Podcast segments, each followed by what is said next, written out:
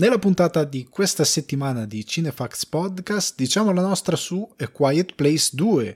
John Krasinski torna a dirigere la mogliera Emily Blunt in un film dove non si deve mai fare rumore.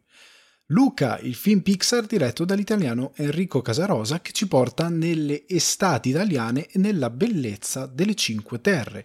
Questo è la solita dose di novità, recensione, approfondimento e tanto tantissimo nonsense su cinema e serie tv serviti a voi senza spoiler e con tanta passione dalla redazione di cinefax.it. Ciao a tutti, io non sono Paolo Cellamare ma Alessandro De Guardi e in studio virtuale con me ci sono due rampanti colleghi. L'uomo dall'occhio technicolor e dalla calma regolabile come uno shutter speed, fotografo, esploratore e naufrago presso le migliori caffetterie del mondo, zoologo e viveur, colui che mangia, beve, respira cinema e conosce gli animali come se stessero tutti guardando Alice. Pietro Baroni. Eccoci qua, grande Ale, siamo senza il maestro, sei supplente. Sono oggi. supplente, quindi come a scuola oggi si spacca tutto. Si spacca tutto. si può ci, fare ci divertiamo. Sì, Assolutamente. È ammessa qualsiasi cosa e benissimo. L'importante sì, è non parlare di Star Trek. No, No, no, no, no. Infatti questa cosa che hai detto tu in post verrà sostituita con il rumore di un carrello della spesa, perché non, non, è, è vietato, non si può fare.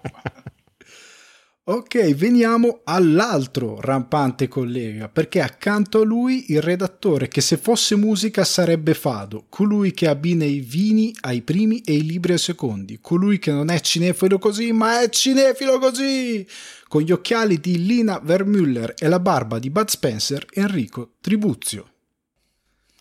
Buonasera, amiche e amici che piacere vedervi qui, soprattutto che piacere non vedere Paolo Cellammare stasera, è una cosa che mi riempie di gioia. Riempie la gioia eh, di tutti. Quindi questa sera è ufficialmente, è, come si dice, il divano di Cinefax stasera. abbiamo cambiato location, abbiamo, abbiamo spodestato Cellamare. Allora, non c'è neanche Teo, quindi questo giro, il problema per uh, i nostri due grandi capi è che se questa puntata fa dei numeri superiori a quelle in cui ci sono loro, come faranno poi? Ma sarà un, sarà un danno incredibile, ma per fortuna, per fortuna hanno comunque dei support. Erano i nostri amici Patreon che dobbiamo salutare perché sono loro i nostri sponsor e sono gli amici di cinefax.it e quindi ricordiamo che se volete diventare un Jedi, un Drugo, una Iena o se volete, non lo so, eh, sentirvi onnipotenti in questo gruppo magnifico, andate sugli amici cinefax.it e sostenete il nostro progetto che è invidiato da tutti i Wunderkind d'Europa. A dimostrazione di ciò, se non vi fidate della mia parola e della nostra parola, ci troviamo ad avere la testimonianza per nulla strappata con la violenza, è tutto vero, di Alice Riva, che è una degli amici di cinefax.it e che appartiene al bellissimo gruppo Telegram dove succede un po' la qualunque. Quindi ascoltiamo Alice, cosa da dirci? Raga, l'unica cosa che posso dirvi è che questo gruppo è una droga. A parte il cinema, che è l'argomento principale, troverete dei pazzi con i quali condividere ogni cosa.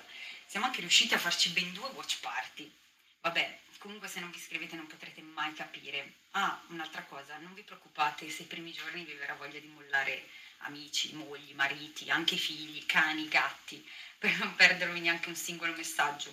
Io sono stata la prima a pensarlo.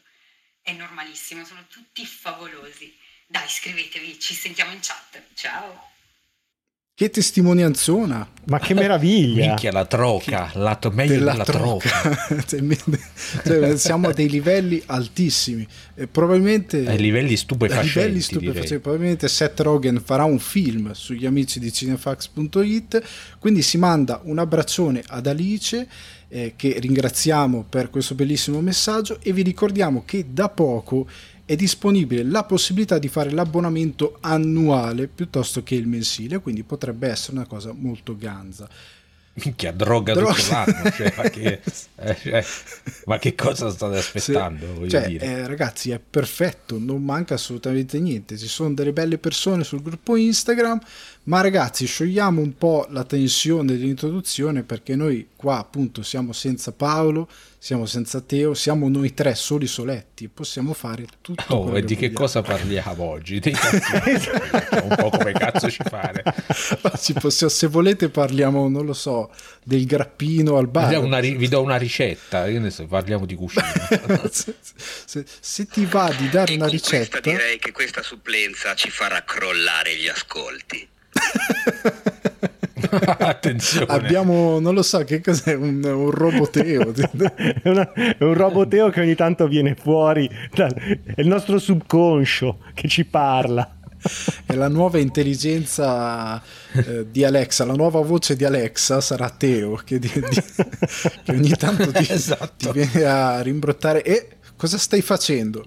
Salta fuori. Esatto, ti, ti viene a Sì, redarguire. eh, tra l'altro non mi ha messo per nulla ansia Teo, mi sono sentito, ho provato un sacco Esatto. empatia collegandoci al cinema con una cosa che è successa a Seth Rogen, perché sto leggendo il suo libro eh, Yearbook, che è questo libro dove racconta come è arrivato a Hollywood, le sue esperienze, perché lui è iniziato come stand-up comedian e aveva un agentaccio orrendo e un giorno è andato a fare questo spettacolo di stand-up in un posto che gli serviva da provino per entrare in un programma televisivo e poco prima che si esibisse lui entra nel, nel locale Jerry Seinfeld che all'epoca era il comico più famoso degli Stati Uniti ed entra e lui fa come ma io devo esibirmi dopo di lui e la gente fa ma sì te li tiene caldi e lui ma te li tiene caldi che sono scarichi dopo cioè cosa faccio io ed è, sta- è più o meno in questo momento so questo- questa, Ah, ok. questa pressione Vabbè. E tanto per aumentare la Ma pressione, sì, ma dai.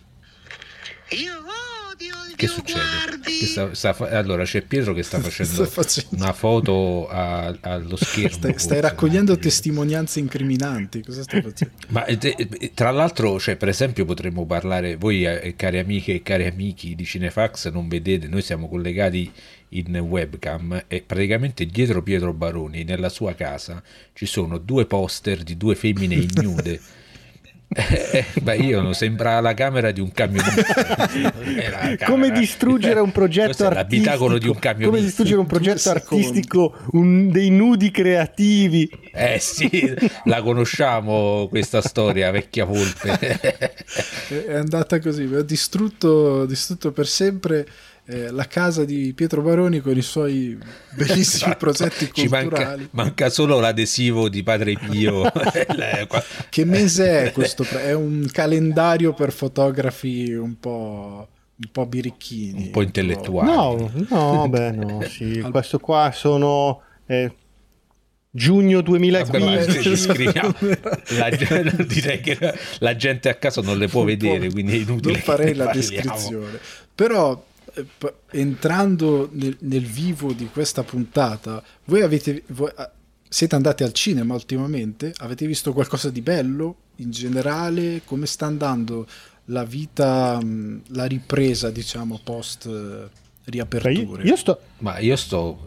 eh, no, no, vai, io vai. sto andando al cinema, ho visto, vabbè, finché avete già recensito, però è stato, è stato bello tornarci, sono andato a vedermi eh, un altro giro, Nomadland, The Father, insomma ho visto film carini e poi sono tornato a vedere, se avremo tempo magari ne parliamo in puntata, anche finalmente l'andato di nuovo al cinema restaurato Old Boy. Uh, e queste sono cose belle. Era una delle cose che, che sto invidiando perché qua non lo hanno ancora riportato al cinema. Enrico? Eh, no, io ancora sto in lockdown, praticamente. ancora. Io uscirò, penso, l'anno prossimo di casa. Quindi eh, è perfetta per te, credo, o per chiunque sia in lockdown, questa mini, mini notizia che do per così come una nocciolina, perché se voi siete per caso possessori di una PlayStation 4 e come me la usate come hub per guardare tutto, quindi da YouTube a Now TV e qualcos'altro, udite udite, finalmente Now TV, eh, scusate, Mubi, parlando di piattaforme e serie, ha aggiornato la sua app perché prima era disponibile solo il catalogo in cartellone, quindi tipo 10 film, e ora invece potete scorrere tutto il catalogo, vedere i vostri preferiti. L'app non è perfetta perché ancora mancano alcune piccole cose, però quantomeno è fruibile. Quindi per chi vuole eh, magari provare Mubi e vede le cose in salotto e usa una PS4, andate perché potete farvi anche magari un primo mese con dei prezzi buoni e potete finalmente usare un'app decente. Quindi questa è una roba sempre buona. Eh, questo è servizio pubblico. Esatto. Servizio pubblico, importantissimo. Però partiamo con le entriamo con le news perché si è parlato di, Old, di Old Boy. Oh, esatto, entriamo nel entriamo vivo. nel, vi- Esatto. vivo con Bell di Mamoru Osoda che arriva eh, finalmente, arriverà finalmente eh, nei cinema. È stato rilasciato un bel eh, primo trailer e Ani- Anime Factory e I Wonder Picture lo porteranno finalmente ehm, in sala. Quindi è finalmente il nono lungometraggio di Osoda arriverà al cinema. Ehm, e siamo super contenti. Voi avete visto qualcosa di Osoda? E infatti ti stavo per chiedere più informazioni su questo Soda perché io su- sugli anime non sono molto ferrato e mi piacerebbe saperne di più visto che ne parli con tanto entusiasmo. Esatto, lui, lui aveva fatto il bellissimo, se l'avete visto, che poi fu anche candidato all'Oscar Mirai, Mhm. che era un gran bel film su Mhm. questi due ehm, fratelli che crescono insieme, una storia di crescita molto molto appassionato e soprattutto anche esteticamente molto interessante. Ma in particolare aveva colpito più che altro il pubblico che segue molta animazione giapponese per Wolf Children and The Boy and the Beast. Ah, Wolf Children. Che mi mancano, sono nominare, proprio cioè- ignorante sull'argomento, Sì. ammetto, ragazzi. Quindi ragazzi, io Beh, vi può essere l'occasione- totalmente- L'occasione per finalmente conoscerlo, eh, oltre a avere la fortuna di Esatto. eh, cioè avere la fortuna di partecipare come ospite al podcast e di ascoltarlo mi permette di cap- conoscere cose nuove che non conoscevo, insomma. Andrò a vedere No, il nuovo.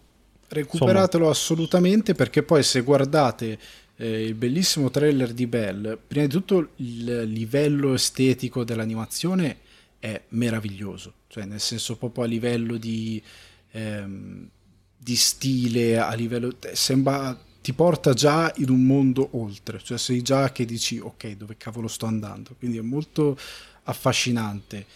E l'idea che verrà distribuito in sala in Italia è un'ottima notizia.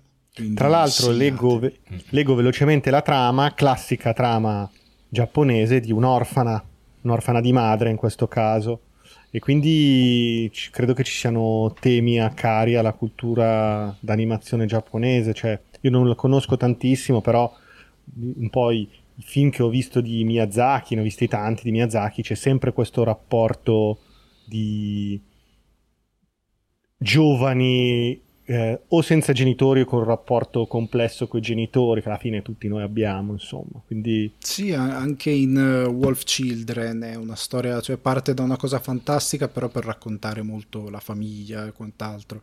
E poi ha- questo tema per lui è abbastanza vicino. Qua addirittura ehm, da quello che capiamo della trama c'è questa ragazza Susu di 17 anni che praticamente eh, a causa di un, eh, di un grave lutto ha rinunciato alla passione del canto, ma poi entrando in questo mondo eh, virtuale praticamente creerà questo avatar chiamato Bell e da lì inizierà a sviluppare il suo talento e raggiungerà una determinata fama. Detta così sembra molto semplice, però vi ripeto, se andate a vedere i trailer rimarrete sbalorditi da quello che fa poi a livello visivo, cioè uno sviluppo di una trama molto semplice che poi diventa molto appassionante sia per chi proprio per gli occhi che poi anche per la storia in sé per sé. fantastico E Abbiamo delle altre andiamo- news? Abbiamo delle news incredibili. Questa piacerà a tutti gli amanti dei Beatles perché i Beatles Get Back, il progetto di Peter Jackson dedicato appunto eh, alla band i Fab Four, diventerà una docuserie e non più un film e uscirà su Disney Plus. Quindi ribaltone totale. Ah. Il documentario doveva essere appunto un film e doveva arrivare al cinema il prossimo agosto, mentre ora arriverà su Disney Plus in tre puntate il 25, il 26 e il 27 novembre 2021. Eh, leggo al volo la sinossi ufficiale, eh, The Beatles Get Back narrerà la storia dei Fab Four mentre pianificano uno spettacolo dal vivo dopo oltre due anni di assenza dalle scene, focalizzando la sua attenzione sulla scrittura e le prove di 14 canzoni, canzoni originariamente previste per l'uscita di un album live. La docuserie conterrà inoltre l'ultimo concerto dei Beatles in versione integrale, tenutosi il 30 gennaio del 69 a Londra sul tetto del quartier generale dell'Apple Records, il famosissimo concerto Ah, il famosissimo, che sì. tutti Tra- eh, conoscono. A voi piacciono i Beatles? Beh sì, tantissimo. Ma eh, io preferisco i Rolling Stones. Vero? No, scherzo, io ho un rapporto un po' conflittuale con i Beatles. Infatti, di solito quando la voglio buttare in caciara metto il meme quello di, di Miyazaki, appunto, che sotto c'è il sottotitolo I fucking Nate. È bellissimo, quello me lo vorrei stampare e me lo vorrei appendere in camera. Però in realtà, se vogliamo parlare oggettivamente, ci sono degli album, soprattutto quelli, ecco, sì, eh, non, non i primissimi, quelli verso diciamo metà carriera che Dopo il ritorno dall'India. Esatto, mm, sono dei capisaldi della musica effettivamente, quindi Ma la cosa che a me... ma diciamo che io c'ho No, la eh, cosa che a me ha sempre colpito dei Beatles è che non c'è nessuno sul pianeta Terra a cui non piaccia almeno una canzone dei Beatles e poi vabbè, la cosa incredibile è che prima di loro non c'era niente, cioè hanno inventato veramente tutto da dal punto di vista della musica rock, pop. Ma guarda, io infatti stavo, stavo per dire, volevo sfatare questo mito perché in realtà io ho, diciamo, questo rapporto un po' conflittuale con il, con il rock and roll fatto dai bianchi perché in realtà, cioè, quella- non- i Beatles non si sono inventati niente, così come i Rolling Stones. Semplicemente, come spesso è successo nella storia della musica, anche nel jazz, per esempio, eh, cioè, i, i bianchi hanno preso la musica dei neri che, che strimpellavano con gli strumenti di merda perché tipo il blues che, che, che, la- che poveracci questi stavano nelle piantagioni di cotone e suonavano con gli- degli strumenti improvvisati raramente incidevano qualche disco perché però ovviamente veniva ascoltato soltanto dalla comunità nera eh, a un certo punto poi i bianchi hanno cominciato a conoscere questa musica, hanno preso ispirazione e in un certo senso l'hanno sbiancata e l'hanno portata a- al successo. Certo, dire che i Beatles non hanno inventato niente, diciamo un po', un po' hardcore, però eh, in realtà la musica esisteva. Cioè, portato all'estremo il tuo discorso eh, può essere che hanno fatto una sorta di whitewashing del blues. Sì, esatto, una cosa del genere, chiaramente non in senso negativo come lo intendiamo oggi, semplicemente hanno portato il blues dei neri, eh, l'hanno mischiato un po' col folk e l'hanno portato alle, alle masse, alle masse diciamo di, di- di- americane ma anche europee. E tra l'altro è famoso l'episodio di Elvis, che praticamente Elvis, eh, la prima volta che è stato suonato alla radio, perché all- all'epoca c'era la segregazione, quindi c'erano le radio per bianchi, radio che facevano musica per neri, radio che facevano musica dei bianchi.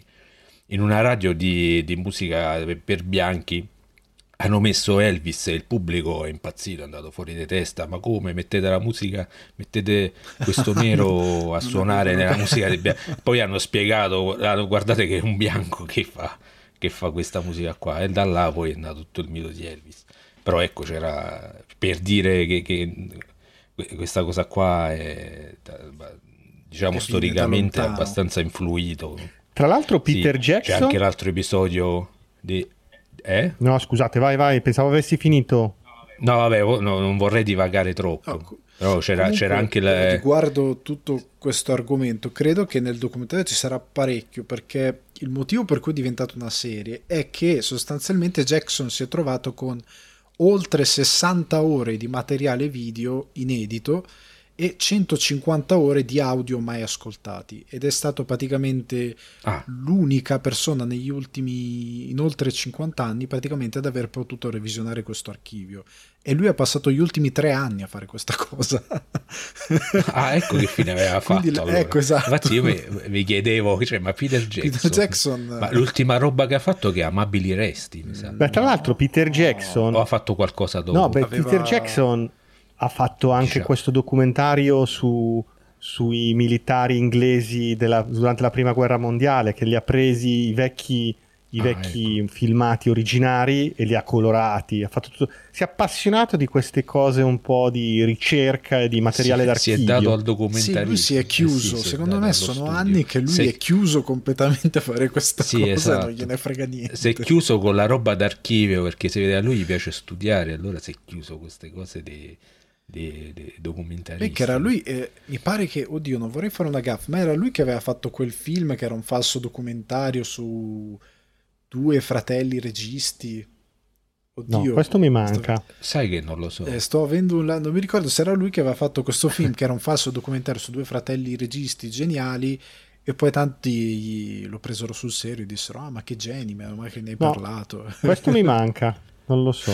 È uno di quei film che non è molto conosciuto, però adesso magari ci correggeranno i... No, in realtà speriamo che, che questo documentario che sta facendo sui Beatles, insomma, sia una cosa un po' più, eh, come dire, un po' più ricca del solito documentario televisivo musicale che spesso si vede in giro, insomma, che porti un po' della sua originalità dentro, dentro il genere documentario. Beh sì, appunto. spe- spe- d'altronde se lo ha di- è arrivato a dividerlo in tre puntate piuttosto che fare un film... eh, Eh beh, se c'aveva Cioè- 150 ore di roba, insomma, anche poco, tre puntate. Eh, parlando di eh, opere enormi, ambiziosissime e che in passato qualcuno ha provato comunque a fare, Dune o Dune, come lo chiamiamo noi qua in Cinefax, arriverà a Venezia perché sarà presentato in anteprima il 3 settembre, quindi i- Ah. nei giorni d'aper- a due giorni dall'apertura ufficiale del- della Mostra Internazionale d'Arte Cinematografica di Venezia arriverà eh, il film ufficialmente in laguna, mentre a Cannes si beccheranno Fast and Furious 9. Per... ma perché? è andata Ma così. come? Ma come È sarebbe? andata così. Venezia non, non fa Che sconti a ne- nessuno. neanche a dire esatto, ma poi neanche a dire che non era pronto, cioè pronto da un anno e mezzo. da un perché hanno preso Fast and Furious? È, and- è E andata, sono è impazziti andata così. Cannes, Cannes quest'anno ha detto: Vabbè, a luglio c'è la spiaggia, buttiamo Fast and Furious. E hanno detto: Va bene. Cioè, tipo, esatto, tipo la scena del film di Boris. Eh, caro, abbiamo anche noi il cinepanettone. Cioè, così, sarà, sarà andata più o meno così. Cioè, abbiamo anche noi la cazzatona americana. sì, dovevano. E Questo, questo cazzatona americana l'ho chiamata così solo per fare Enrico, scusa, incazzare Paolo Enrico, Cellammare. scusa se ti interrompo, ma in tutto ciò il proletariato come si pone? Ma è una cosa meravigliosa. Io la Ma voglio. C'hai questi audio? Li voglio anche Ma è tipo, è tipo Woody, è una bambola a forma di teo, tiri dietro la cordicella e cazzo una massima. È la, nostra, è la nostra coscienza che ci parla. Oddio. Va bene, va bene Teo, and- andiamo, andiamo avanti con eh, un'altra bella notizia per gli amanti del cinema asiatico perché Tucker Film a partire dal 2 luglio porta quattro bellissimi film che sono stati presentati al Far East Film Festival e saranno proiettati in esclusiva ehm, nei migliori cinema italiani. I film sono Better Days, I Weird Do, Wheel of Fortune and Fantasy e Shockwave 2. Better Days e I Weird Do trovate su cinefax.it la recensione di Lorenza Guerra che col Far East proprio gli dà proprio del tu. Vanno a prendere proprio pappa e sì, sì, vanno a prendere il tè insieme e fanno tante cose belle. Quindi ragazzi, Bella Farist, come stai? Così, si parlano così più o meno. Eh, tornando invece alla saga preferita dal tributo che è Fast and Furious 9, Bella! questa notizia io l'ho messa perché anche per omaggiare Cellamare che è assente. Cioè, mi sembrava Esatto. brutto non parlare di una cosa che lui tiene particolarmente. Mentre Fast and Furious 9, che esce il 25, quindi a fine settimana negli Stati Uniti, nel mondo ha raccolto ben 290 milioni di dollari, così, con la mano Così. sinistra, Proprio-. Esatto. Eh, il- I capitoli conclusivi, che per ora si chiamano Fast 10 e Fast eh, 11. 11, 11. eh, s- Ma ah, quindi i capitoli conclusivi capitoli vuol dire che non è uno, cioè, perché- Già pre- sono più presentati come capitoli conclusivi. Esatto, esatto. Eh, che tra l'altro, ah, se siete un po' ossessivi compulsivi come me, il fatto che finiscano con 10 e 11 vi darà un fastidio bestia, perché o finisci con Sì, ma, 10 cioè, potevano... eh, finisci col 10, perché, perché 11? 11? Perché... Mi lasci lì appeso? Non si fa così. È un finale un po' jazz. È un po' così, facciamo, facciamo 11. Esatto. Così Dispari. dispari per dare fastidio. Numero primo, così. Comunque, Tyrese Gibson, uno dei membri del cast, ha detto che verranno girati back, back to back da Justin Lin e toccheranno molti continenti, il che mi, mi, mi perplime riguardo la conoscenza della geografia di Gibson, perché i continenti non è che sono così tanti. Cioè, Sono lui ha cinque. parlato nell'intervista come tanti continenti, ma cioè, dice proprio tanti continenti. Tu dici scusami, E per, per lui già 4 vuol dire tanti. cioè, ma ne hanno aggiunti altri che non sapevo.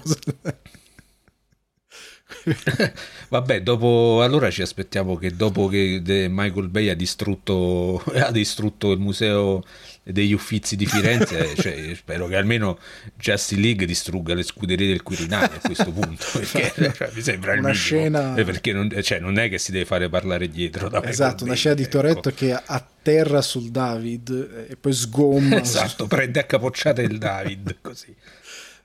Quindi, parlando invece di cinema fatto da persone così posate, eh, Luca Marinelli e Alessandro Borghi torneranno finalmente a lavorare insieme nel film Le Otto Montagne per la regia e Ah. sceneggiatura di eh, Felix van Groeningen, spero di averlo pronunciato corretto, e Charlotte van der Merch.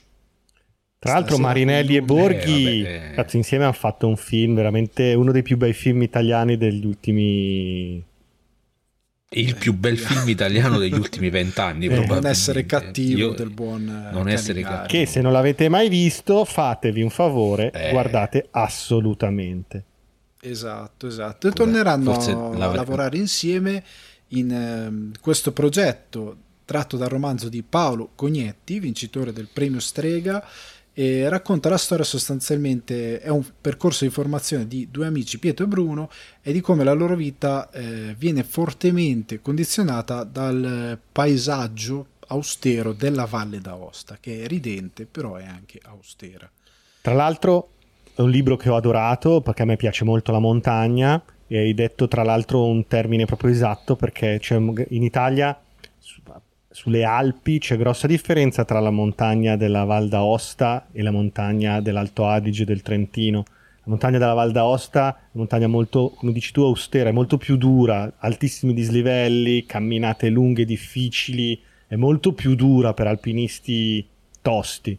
Quindi, mentre le, Dolomiti, che sono molto belle, che forse paradossalmente mi piacciono anche di più, hanno molte più possibilità di essere a vari livelli di difficoltà affrontate. Invece Val d'Aosta devi essere proprio un alpinista serio, serio.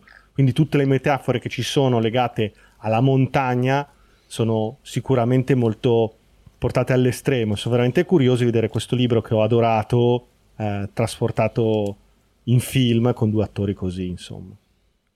E che è un, è un, diciamo. eh, è un piacere vederli comunque lavorare di nuovo insieme. Sono due dei, dei, eh, dei più diciamo, titolati in Italia. Marinelli addirittura complimenti all'estero per eh, Martin Eden, è stato lodato un po' ovunque. Borghi ha fatto comunque anche la serie Diavoli, quella di Sky, se Sì. non ricordo male. Poi tra l'altro Sì, di un Sky, po' sì. tamarro, però è Borghi che ha fatto il primo re, no? Sì, È un Sì, po' sì. tamarro quel film, però ho amato la- il tentativo di sperimentare qualcosa che in Italia non era ancora stato fatto, insomma. Mm, mm. che è una cosa Sì, molto... è un dei progetti arditi non sono ma- tra l'altro io eh, non l'ho ancora visto lo vedrò finalmente questa settimana perché dopo mh, ah, cos'è? Più di un anno che è uscito credo. Primo re, almeno due o tre. Eh, sì, due o tre. Due, finalmente eh, Sky l'ha portato anche qui. La Ah, distribuzione è proprio Ah, così. bene. quando lo distribuisci? Quando ti va finalmente lo potrò vedere anch'io parlando di ritorni e io so già che il tribuzio di questo ritorno probabilmente mi amerà tantissimo Walter Hill torna alla regia con Ah. Dead for a Dollar con udite udite un western nel cast i due protagonisti saranno Willem Dafoe e Christoph Waltz Madonna, questo film, ma io lo voglio vedere adesso. Vabbè. E sembra, Speriamo che esca sembra molto ganzo perché la sceneggiatura appunto di Walter Hill eh, è ambientata nel Nuovo Messico del 1897 della storia di un famoso cacciatore di taglie che è Waltz, che viene ingaggiato da un politico per ritrovare la moglie. Eh, una volta che si butta scusate, sulle tracce del, della moglie di questo politico, eh, trova, si imbatte al confine con il Messico del suo grande nemico, viene descritto così, che è appunto Willem Dafoe, che è un professionista del eh, gioco d'azzardo che è finito in galera proprio a causa eh, di Waltz. E siamo tutti in attesa perché Walter Hill... Eh, sì, eh, cioè questa è proprio la classica trama da western, proprio esatto. più classico di questo non c'è. Quindi, e poi è, è un bel bene. po' che non fa film perché credo che l'ultimo sia di qualche anno fa, The Assignment. Eh, qualche sì. anno fa. Ah, che... sì. sì, mi ricordavo Jimmy Bobo, era il suo mi sembra perché eh, purtroppo qua da noi cioè, quel nome ha fatto ridere, quindi è andata male. Non credo abbia avuto molto successo, è andato un po' malino. Eh, perché negli ultimi anni comunque ha fatto poco, perché aveva fatto un film con Stallone, è... se non ricordo male. Eh sì, quello là. Ah, era chiamato... Ah, ok, perché io ricordavo il titolo originale, mi pare Ballet to the Head, fosse il titolo originale. Mm-hmm. E quindi perché eh, questo Bobo? non te lo so dire. è perché lui penso si chiami così. Io ancora non l'ho visto purtroppo questo film, lo devo recuperare. Però è, è andata così. Eh, anche, questa, vo- è andata anche così, questa volta è andata così. Fare? Poteva andare meglio quel titolo. No, questo speriamo che qua in Italia cioè, non lo chiamano, lo chiamavano 3-7 giocava sempre col morto.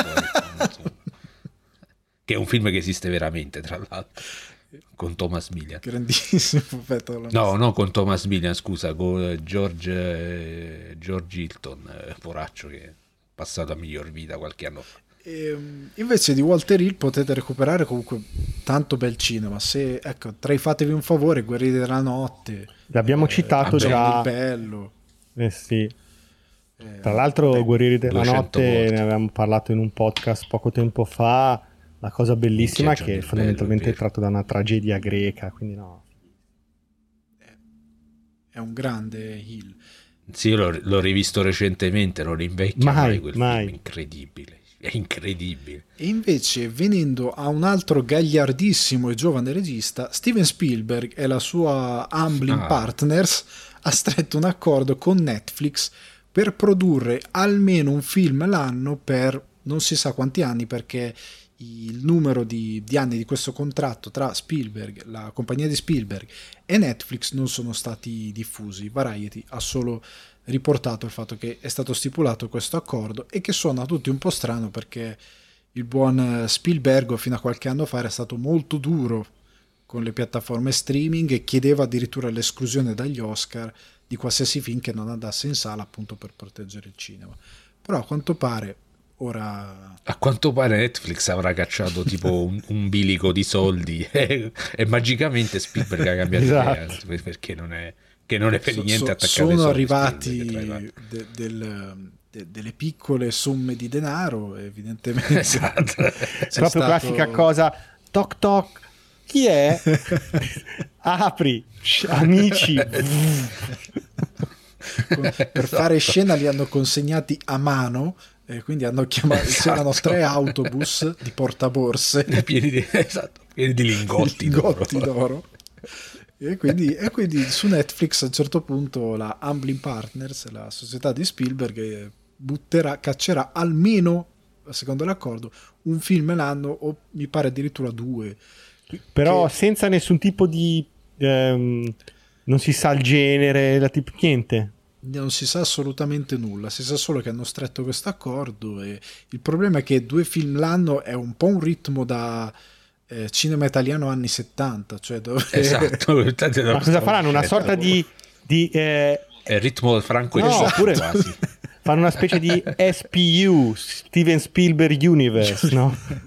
fanno lo squalo versus uh, duel cioè, Predator. ah bellissimo fare che rincorre lo squalo cioè. il, cro- il, crossover tra i tuoi film Indiana Jones che caccia lo squalo tipo Indiana Jones e lo squalo maledetto che, tra l'altro parlando di Indiana Jones ci sono le riprese in corso a um, Glasgow non mi ricordo, non mi ricordo mai se è Inghilterra o se sono dall'altra parte o se stanno andando dall'altra parte Comunque, questa settimana tutte, qua in Irlanda arrivano più facilmente perché gli inglesi li spiano costantemente. Era un continuo leggere notizie di ehm, Harrison Ford va in bicicletta tutte le mattine. Eh, Harrison Ford esatto. viene tormentato dalla gente e dice lasciatemi stare. Sono gio- esatto. giorni che leggo notizie di questo tipo. Oppure... Cioè, c'è di più TV anche in Irlanda. Oppure un'altra notizia sul fatto che l'hanno beccato sul set con una maschera di gomma e quindi dicono probabilmente lo ringio- ringiovaniranno in post. Ah. e quindi non, stanno arrivando notizie in continuazione tant'è che credo che il film l'avrò visto già prima di arrivare al cinema perché ogni giorno arriva una news diversa. Meraviglia. E veniamo invece alle domandone Grande le domandone, come direbbe il nostro Teo.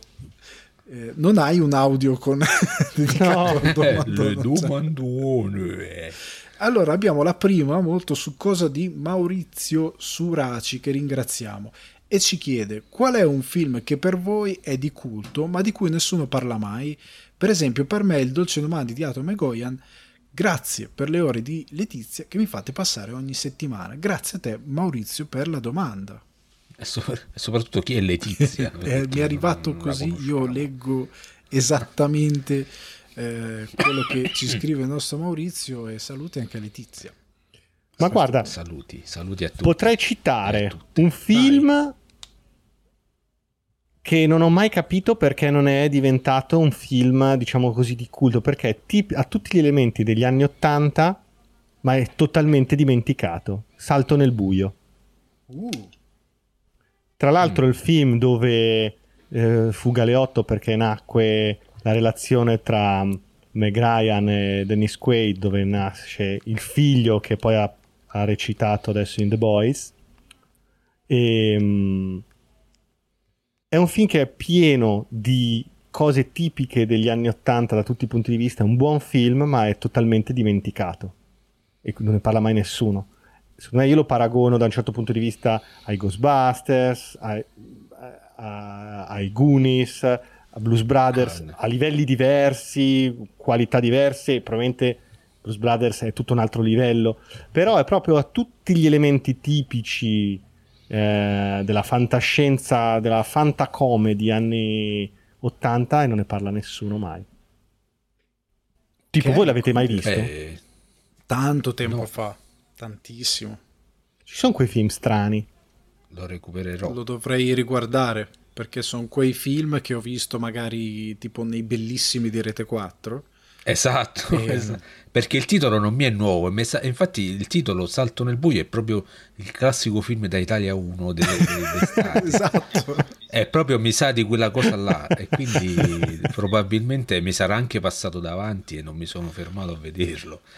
Eh, però se ne parli così... Sì, no, non è un capolavoro, però è molto godibile, Vabbè. divertente, avventuroso, è quella fantascienza divertente degli anni 80 senza pensieri, in cui c'è anche l'elemento comedy. Secondo me vale la pena. Dai, mm. Enrico, ne hai uno?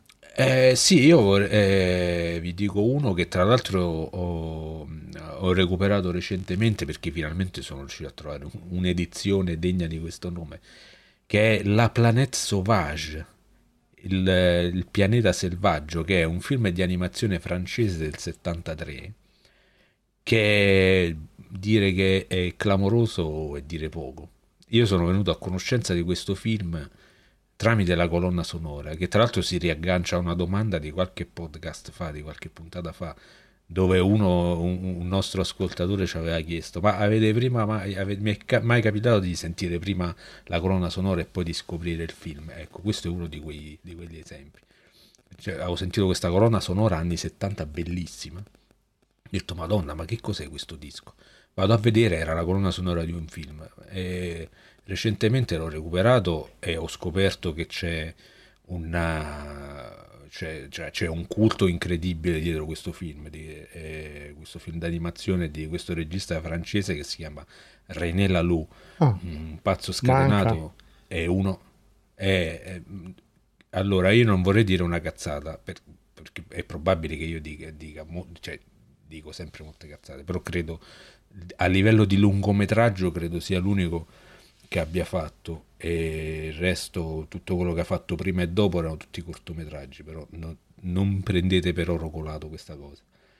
E, è, è il regista interessantissimo perché è uno che lavorava con i matti, lavorava, che in realtà no, non, non proprio matti comunque, le persone che avevano problemi psichici, psichiatrici, infatti lavorava dentro una clinica francese eh, faceva mh, i corsi di era, una, era chiaramente una clinica all'avanguardia dove si facevano eh, trattamenti sui pazienti sperimentali, cioè si, fondamentalmente si lasciavano liberi, non era il classico manicomio come c'era allora.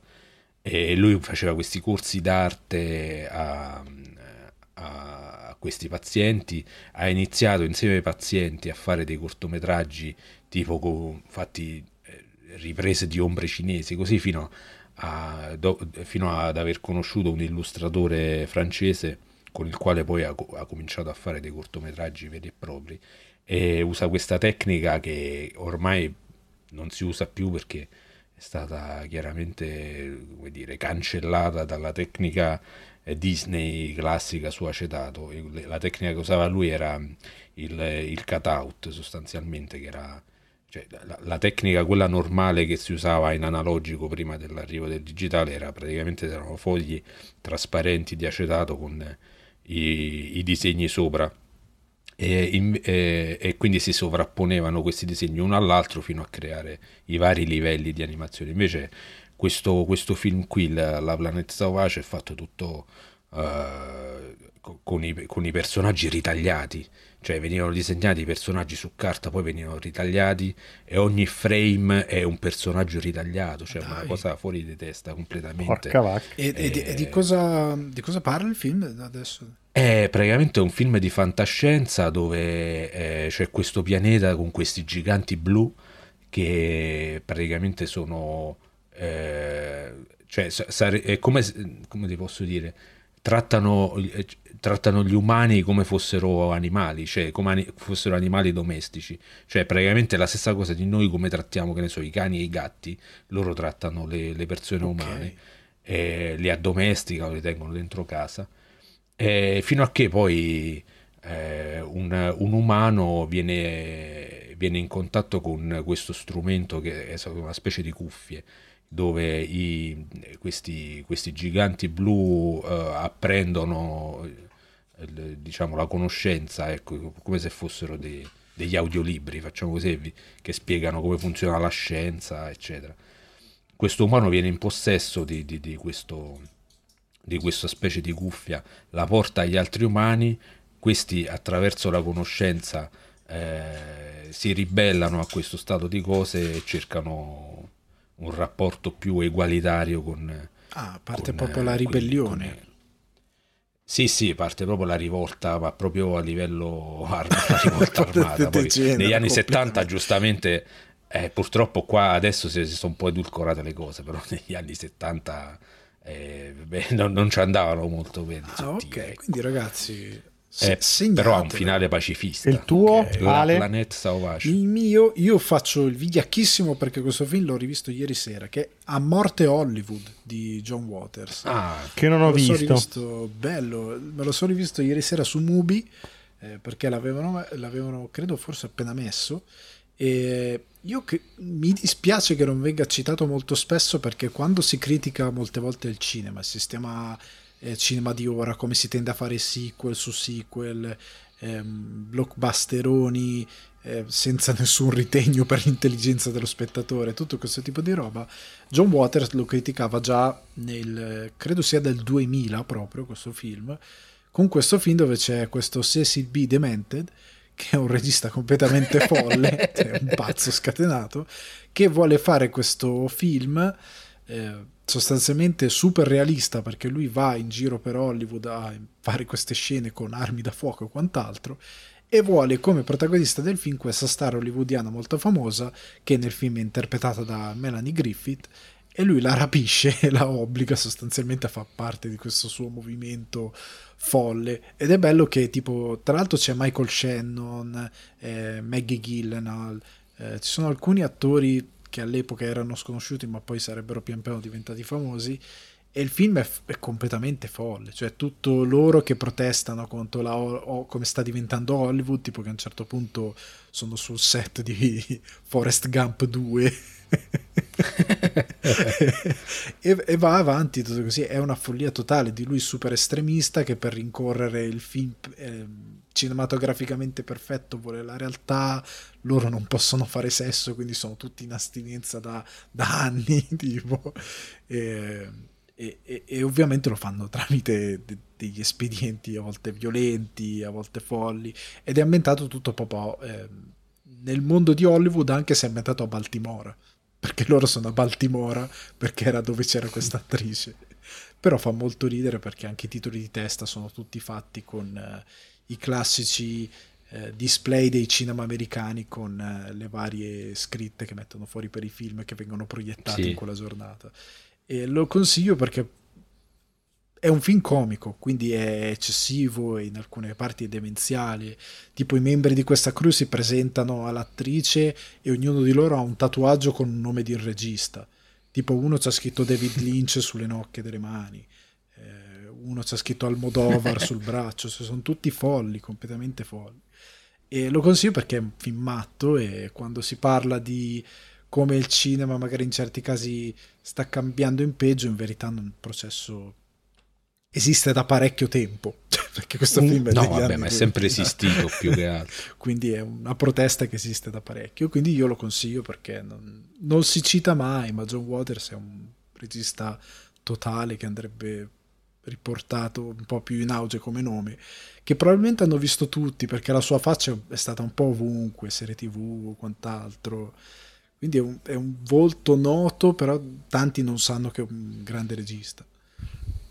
Un film eh, che, io... che faccio, faccio, il bonus, un film di cui si parla poco, però secondo me è un film ehm, che è molto molto molto importante, soprattutto perché secondo me parla tanto del mondo di oggi e di quello che ci potrebbe aspettare con un disastro ecologico e sul riscaldamento climatico.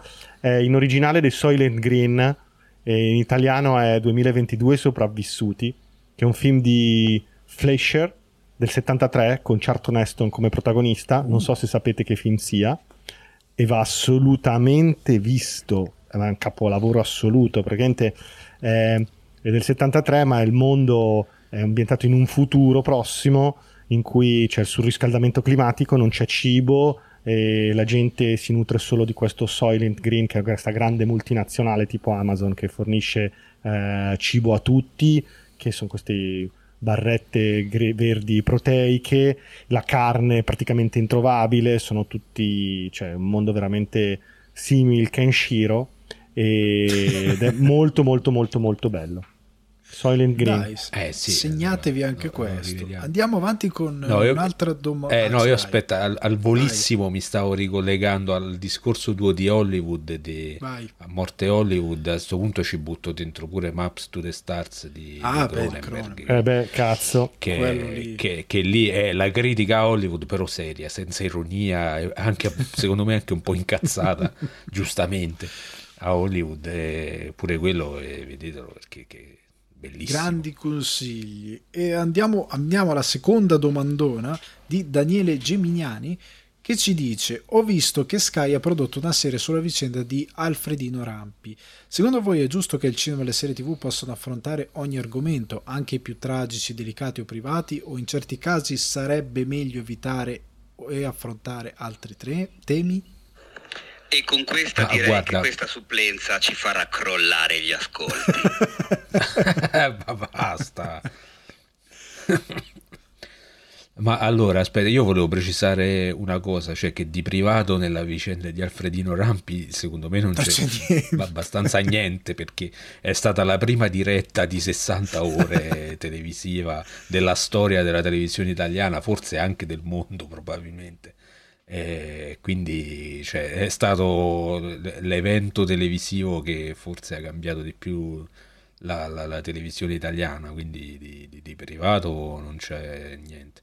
Poi, diciamo, andando nel merito della domanda, secondo me tutto sta a come ne parli della vicenda. Esatto, esatto, anch'io eh. In che termini ne parli, eh, che, che, che, di una vicenda, quali temi vuoi affrontare, su quali aspetti ti vuoi soffermare, c'è un discorso abbastanza complesso. Però se, se, se è fatto bene, perché no? Cioè, che se ne parli va bene. Qui io ho il sospetto, insomma, ho visto tipo il trailer, qualche immagine promozionale, mi sembra abbastanza più che una, infatti io pensavo fosse una fiction di Rai 1 invece poi quando ho visto Sky ho detto ma si sono impazziti che, che, cosa hanno fatto? Che Beh, sì, hanno bevuto appunto arriverà su Sky Cinema e Now ehm, regia di Marco Pontecorvo eh, prodotto Sky Original saranno quattro puntate e appunto racconta la, la vicenda di eh, Alfredo Rampi che eh, a sei anni cadde in un pozzo artesiano se non vado errato sì. e tra, tra l'altro anche nel cast Anna Foglietta, Vinicio Marchioni e Massimo D'Apporto che fa una piccola parte idolo Massimo D'Apporto. Comunque, eh, io la penso come Enrico, cioè nel senso che in teoria si può parlare di tutto, cioè non ci devono essere limiti a quello che si può trattare o non trattare. È sempre come lo tratti e soprattutto credo che non ci debbano essere limiti anche per via del eh, semplicemente del fatto di eh, dover comunque, tra virgolette, educare lo spettatore. Comunque la, le forme d'arte da sempre, che sia letteratura, musica, eh, hanno sempre una sorta di forma di, di, eh, di, comunicazione nel quale cerchi di sensibilizzare il pubblico un po'. Poi puoi usare dei metodi diversi come David Bowie che cantava Valentine's Day, che è tutta, tutta allegra, la canzone in verità parla tipo di un massacro. Quindi, certo. la canzone è super esatto. allegra. Tu dici, oh, ma che bello, Valentine's Day, romantica, la dedico alla mia tipa. No, non farlo. Perché...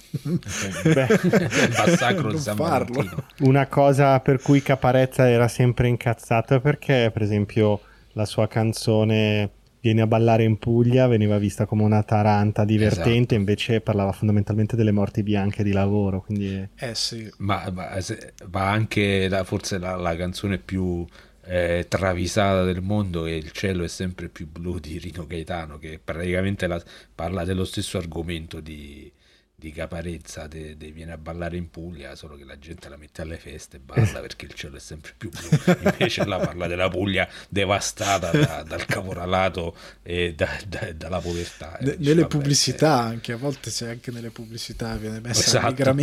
mettono, infatti nelle pubblicità mettono solo il ritornello. Esatto Mettiamo solo qui. Poi il resto lo mettono. Eh, Pietro, tu hai qu- qualche cosa da... No, beh, sono d'accordo, sono d'accordo, con voi sulla cosa, niente di diverso rispetto a quello che dite. E allora ci tuffiamo immediatamente in eh, una delle più grandi rubriche mai create e abbiamo anche qui il creatore, quindi grandissimo momento. Ma che meraviglia! Ritorna la posta del cuore. Che bello! Finalmente. Sentiamo con questa calura. Esatto, che, che col caldo, la posta del cuore ci sta Valerio Monti che ci racconta quanto segue. Problemi per Valerio? Sta attivando un reattore. Ciao Teo, ciao eventuali ospiti e finalmente ciao Paolo. Mi dispiace. Sto sentendo la, l'ultima puntata, la puntata 108 del podcast e vista la carenza di, di posta del cuore ho deciso di riprovare visto che eh, il mio problema con la mia ragazza c'è e, e ancora non, non, se ne va. Il, il fatto è questo che praticamente lei si dimentica i nomi dei personaggi de, di ogni film che vede. Praticamente eh, anche se vede il numero 2 di qualsiasi film già si è dimenticata il nome dei personaggi nel numero 1. Per esempio io ho fatto vedere gli Harry Potter, ma dopo il sesto Harry Potter ancora non aveva capito chi era Voldemort. Eh, vabbè, capito. E poi io da appassionato di film Marvel, questo per me è un problemone perché dopo 25.000 film e serie tv, i collegamenti vari tra eh, attori, personaggi e cavoli vari è un po' un casino. Eh.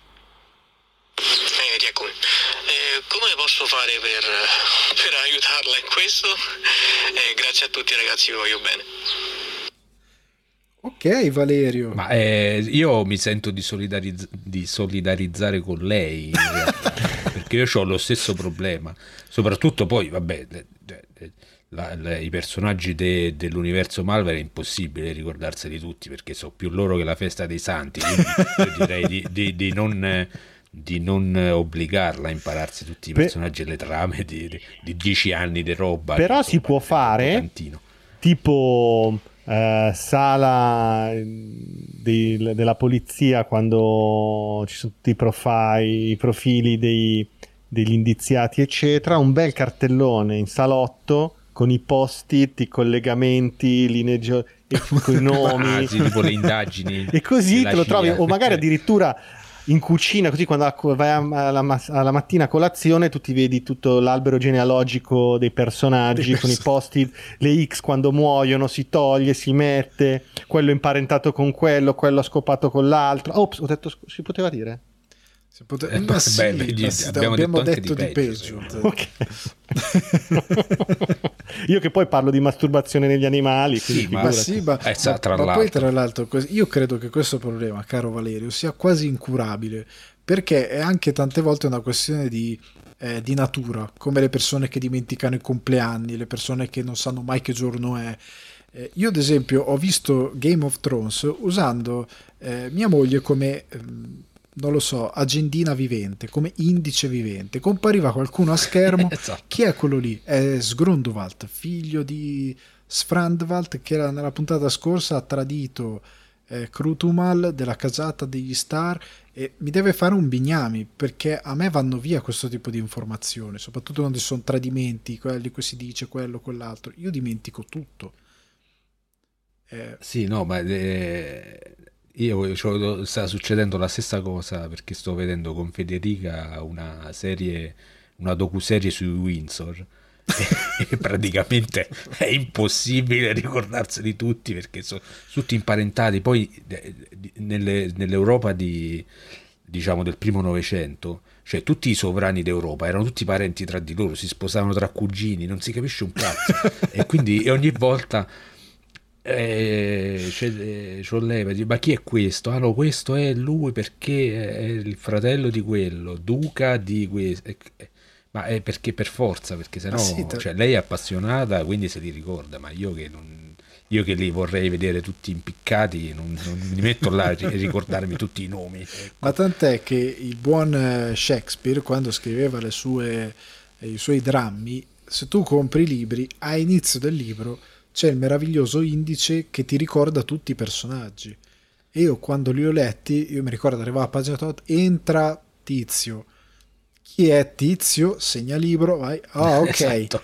e vai avanti perché sono 2 miliardi e ne eh, erano consapevoli che erano 2 miliardi. Eh, esatto. Esatto, infatti io con Game of Thrones pure infatti è stato un, un, è stato un bagno di sangue perché ogni anno poi quando ricominciava la stagione nuova io non mi ricordavo un cazzo, usciva la gente, dice ma questo chi è? e le parlano come se si conoscono da vent'anni, ma io non, l'ho mai visto, ma chi è questo? Ma sì, e poi hai le persone accanto che ti danno le, le, le coppolette sul coppino e ti dico ma sì ma è quello, non te lo ricordi? Eh, esatto. È la prima esatto. volta che lo vedo. Ah, sì, sono... Vabbè, quindi in finale stiamo dando ragione alla ragazza dell'ascoltatore che ci ha... Eh sì, Beh, ma secondo me noi dobbiamo dare cosa. soluzioni. Proviamo o, o, il cartellone o non lo so.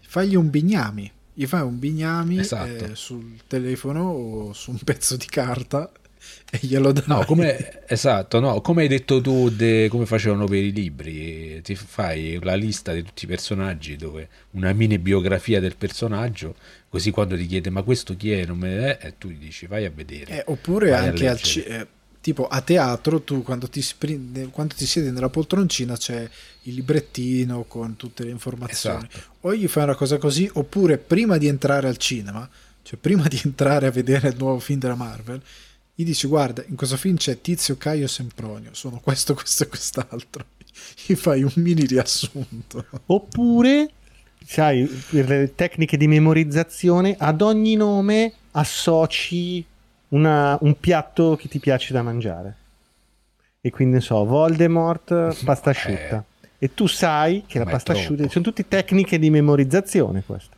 Eh ma, Voldem- eh, ma, lo devi associare a un percorso mentale che funzioni per te. Tipo... Eh, esatto, bisognerebbe sapere la sua ragazza che percorso pen- mentale utilizza. Il esatto. cibo, i viaggi, le posizioni sessuali, qualunque cosa. ecco, è sempre, sempre là a finire.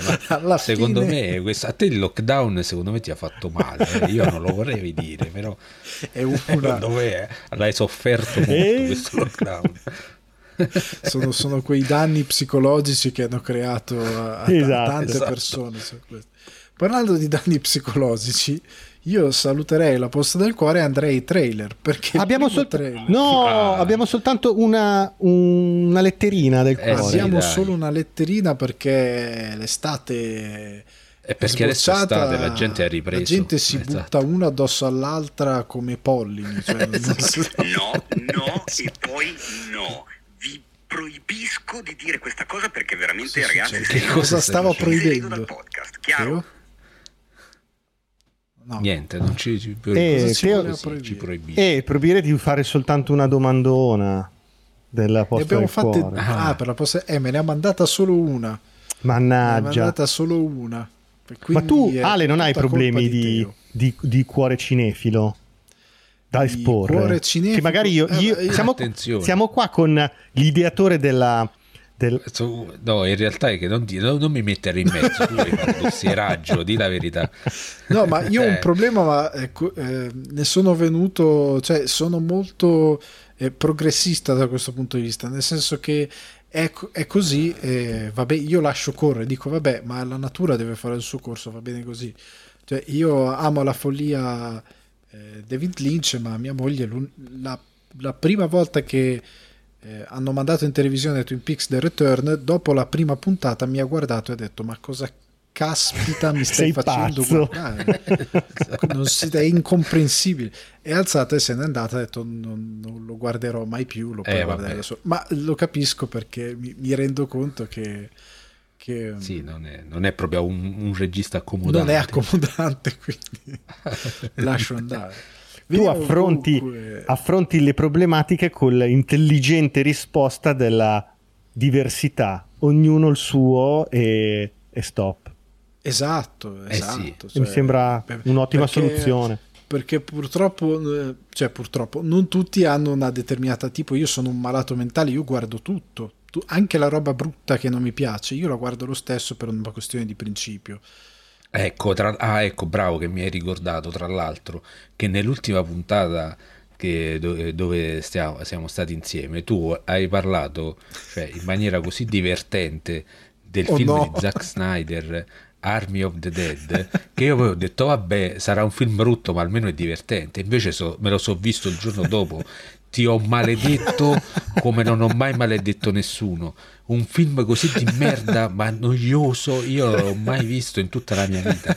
Mi volevo tagliuzzare con il rasoio per provare qualcosa mentre lo vedevo. Sei, sei una merda. Io ti, ti, ti, ti, maledirò per sempre per avermi fatto guardare quel film questo, di merda. Questo è un superpotere involontario perché evidentemente io parlo con talmente tanta enfasi della roba brutta ma troppo, cioè, ma troppo, ma non ti sei regolato. Lo so. Io tra l'altro ho bevuto l'amaro calice fino in fondo e mi sono andato anche a vedere il making of, no. dopo che mi sono visto il film e volevo, volevo ammazzare perché c'erano gli attori cioè, io posso capire, allora, tu fai il making of, intervisti gli attori, ah, che ne pensi di Zack Snyder? Dici sì, è un bravo regista, cioè non è che puoi dire che è un regista di merda, mi rendo conto.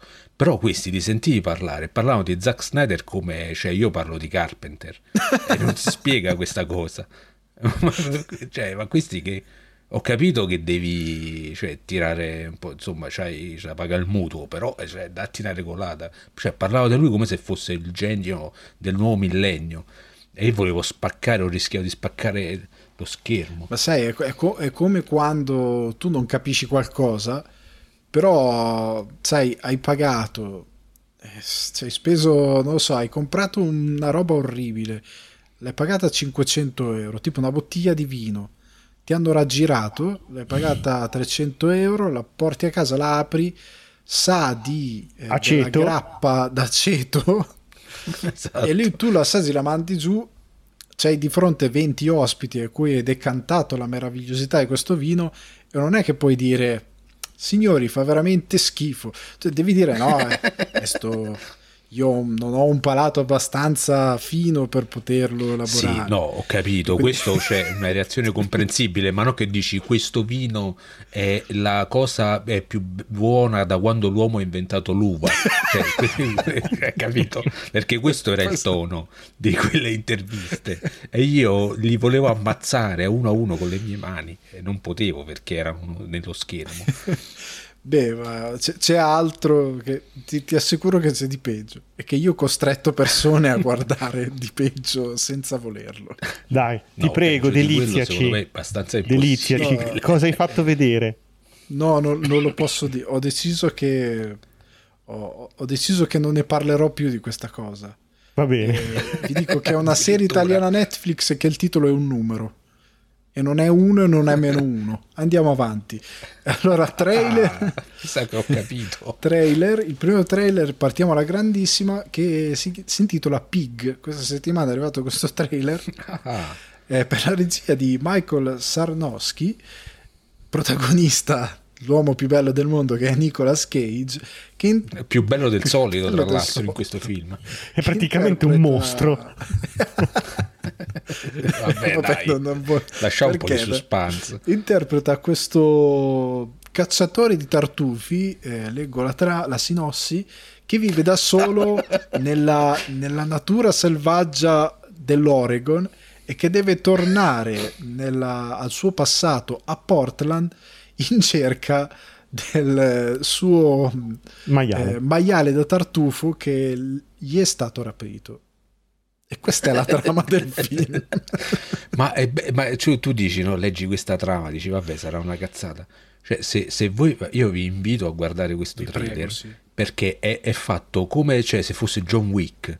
Cioè, sai John Wick che, che, che, gli ammazzano il cane e fa un casino? Lui è uguale, cioè, cattivissimo. Ma perché? No, è, è, tutto, ha qualcosa di vuole anche andare verso il cinema autoriale, cioè non la butta subito in crazzo. No, no, anche sì. perché secondo me a parte gli scherzi, la cosa interessante è che quello che si capisce è che lui, che si intuisce, poi magari non sarà così, è un ex chef di altissimo livello perché ci vede un pezzo in cui utilizza la. Sembra quasi che uh, sia cucina molecolare, siano dei, dei, dei flashback in cui utilizza, fa della cucina molecolare, quindi cucina che ha inventato Ferran Adrià. Quella che costa tanto e mangi poco, eccetera. per capirci. Cosa? Quella che, che, che costa tanto e mangi esatto. poco, tanto per capirci. Quindi lui secondo me è un vecchio... Eh, mi sono immaginato sta cosa, che è un vecchio chef che ha abbandonato tutto e vive nei boschi col suo maiale. Un rivale gli ha rapito il maiale da tartufo e lui adesso vuole vendicarsi. Allora, io al di là di tutto, io questo film lo voglio vedere perché questo thriller mi ha incuriosito troppo, cioè è troppo strano. Cioè, poi se vedete lui sembra tipo Mosè. Esatto. È conciato come Mosè. È vero, ha questa io... presenza che non ho ben capito. C'ha quest'aura patriarcale così, proprio sembra un barbone. Esattamente. Eh, io lo, lo, devo vedere assolutamente. Sì, perché, perché, il trailer lo vende benissimo. Per capire. Cioè lui è anche, sì, sì, è esatto. anche super serio, recita... Eh, sì, sì. Cioè, è quando sai che tu, il, il, tuo inconscio ti dice no, eh, vai piuttosto a pulire i fagiolini piuttosto che vederti questo film. E invece però, però, dici no cazzo lo devo vedere perché voglio vedere dove sono io, andati a io parare. Mi sono visto è troppo, è troppo. L'ultimo film con Nicolas Cage che ho visto si chiama Jiu Jitsu. È un film d'azione con questi tipi, c'è eh, Nicolas Cage e Frank Grillo e sono questa banda di tipi che deve affrontare questo tipo Predator, è questo guerriero alieno che viene da un'altra dimensione una volta tipo ogni sei anni e loro devono fare ammazzate con questo qui, altrimenti questo distrugge l'umanità. E, e non lo so, Nicolas Cage che fa spadate con, al- con un alieno è... Ma l'ho allora, visto solo per classica... quello. Il film poi è talmente brutto che eh beh, praticamente certo. non ha avuto un seguito di distribuzione perché è andato malissimo ovunque credo che i produttori siano vergognati. Eh, però...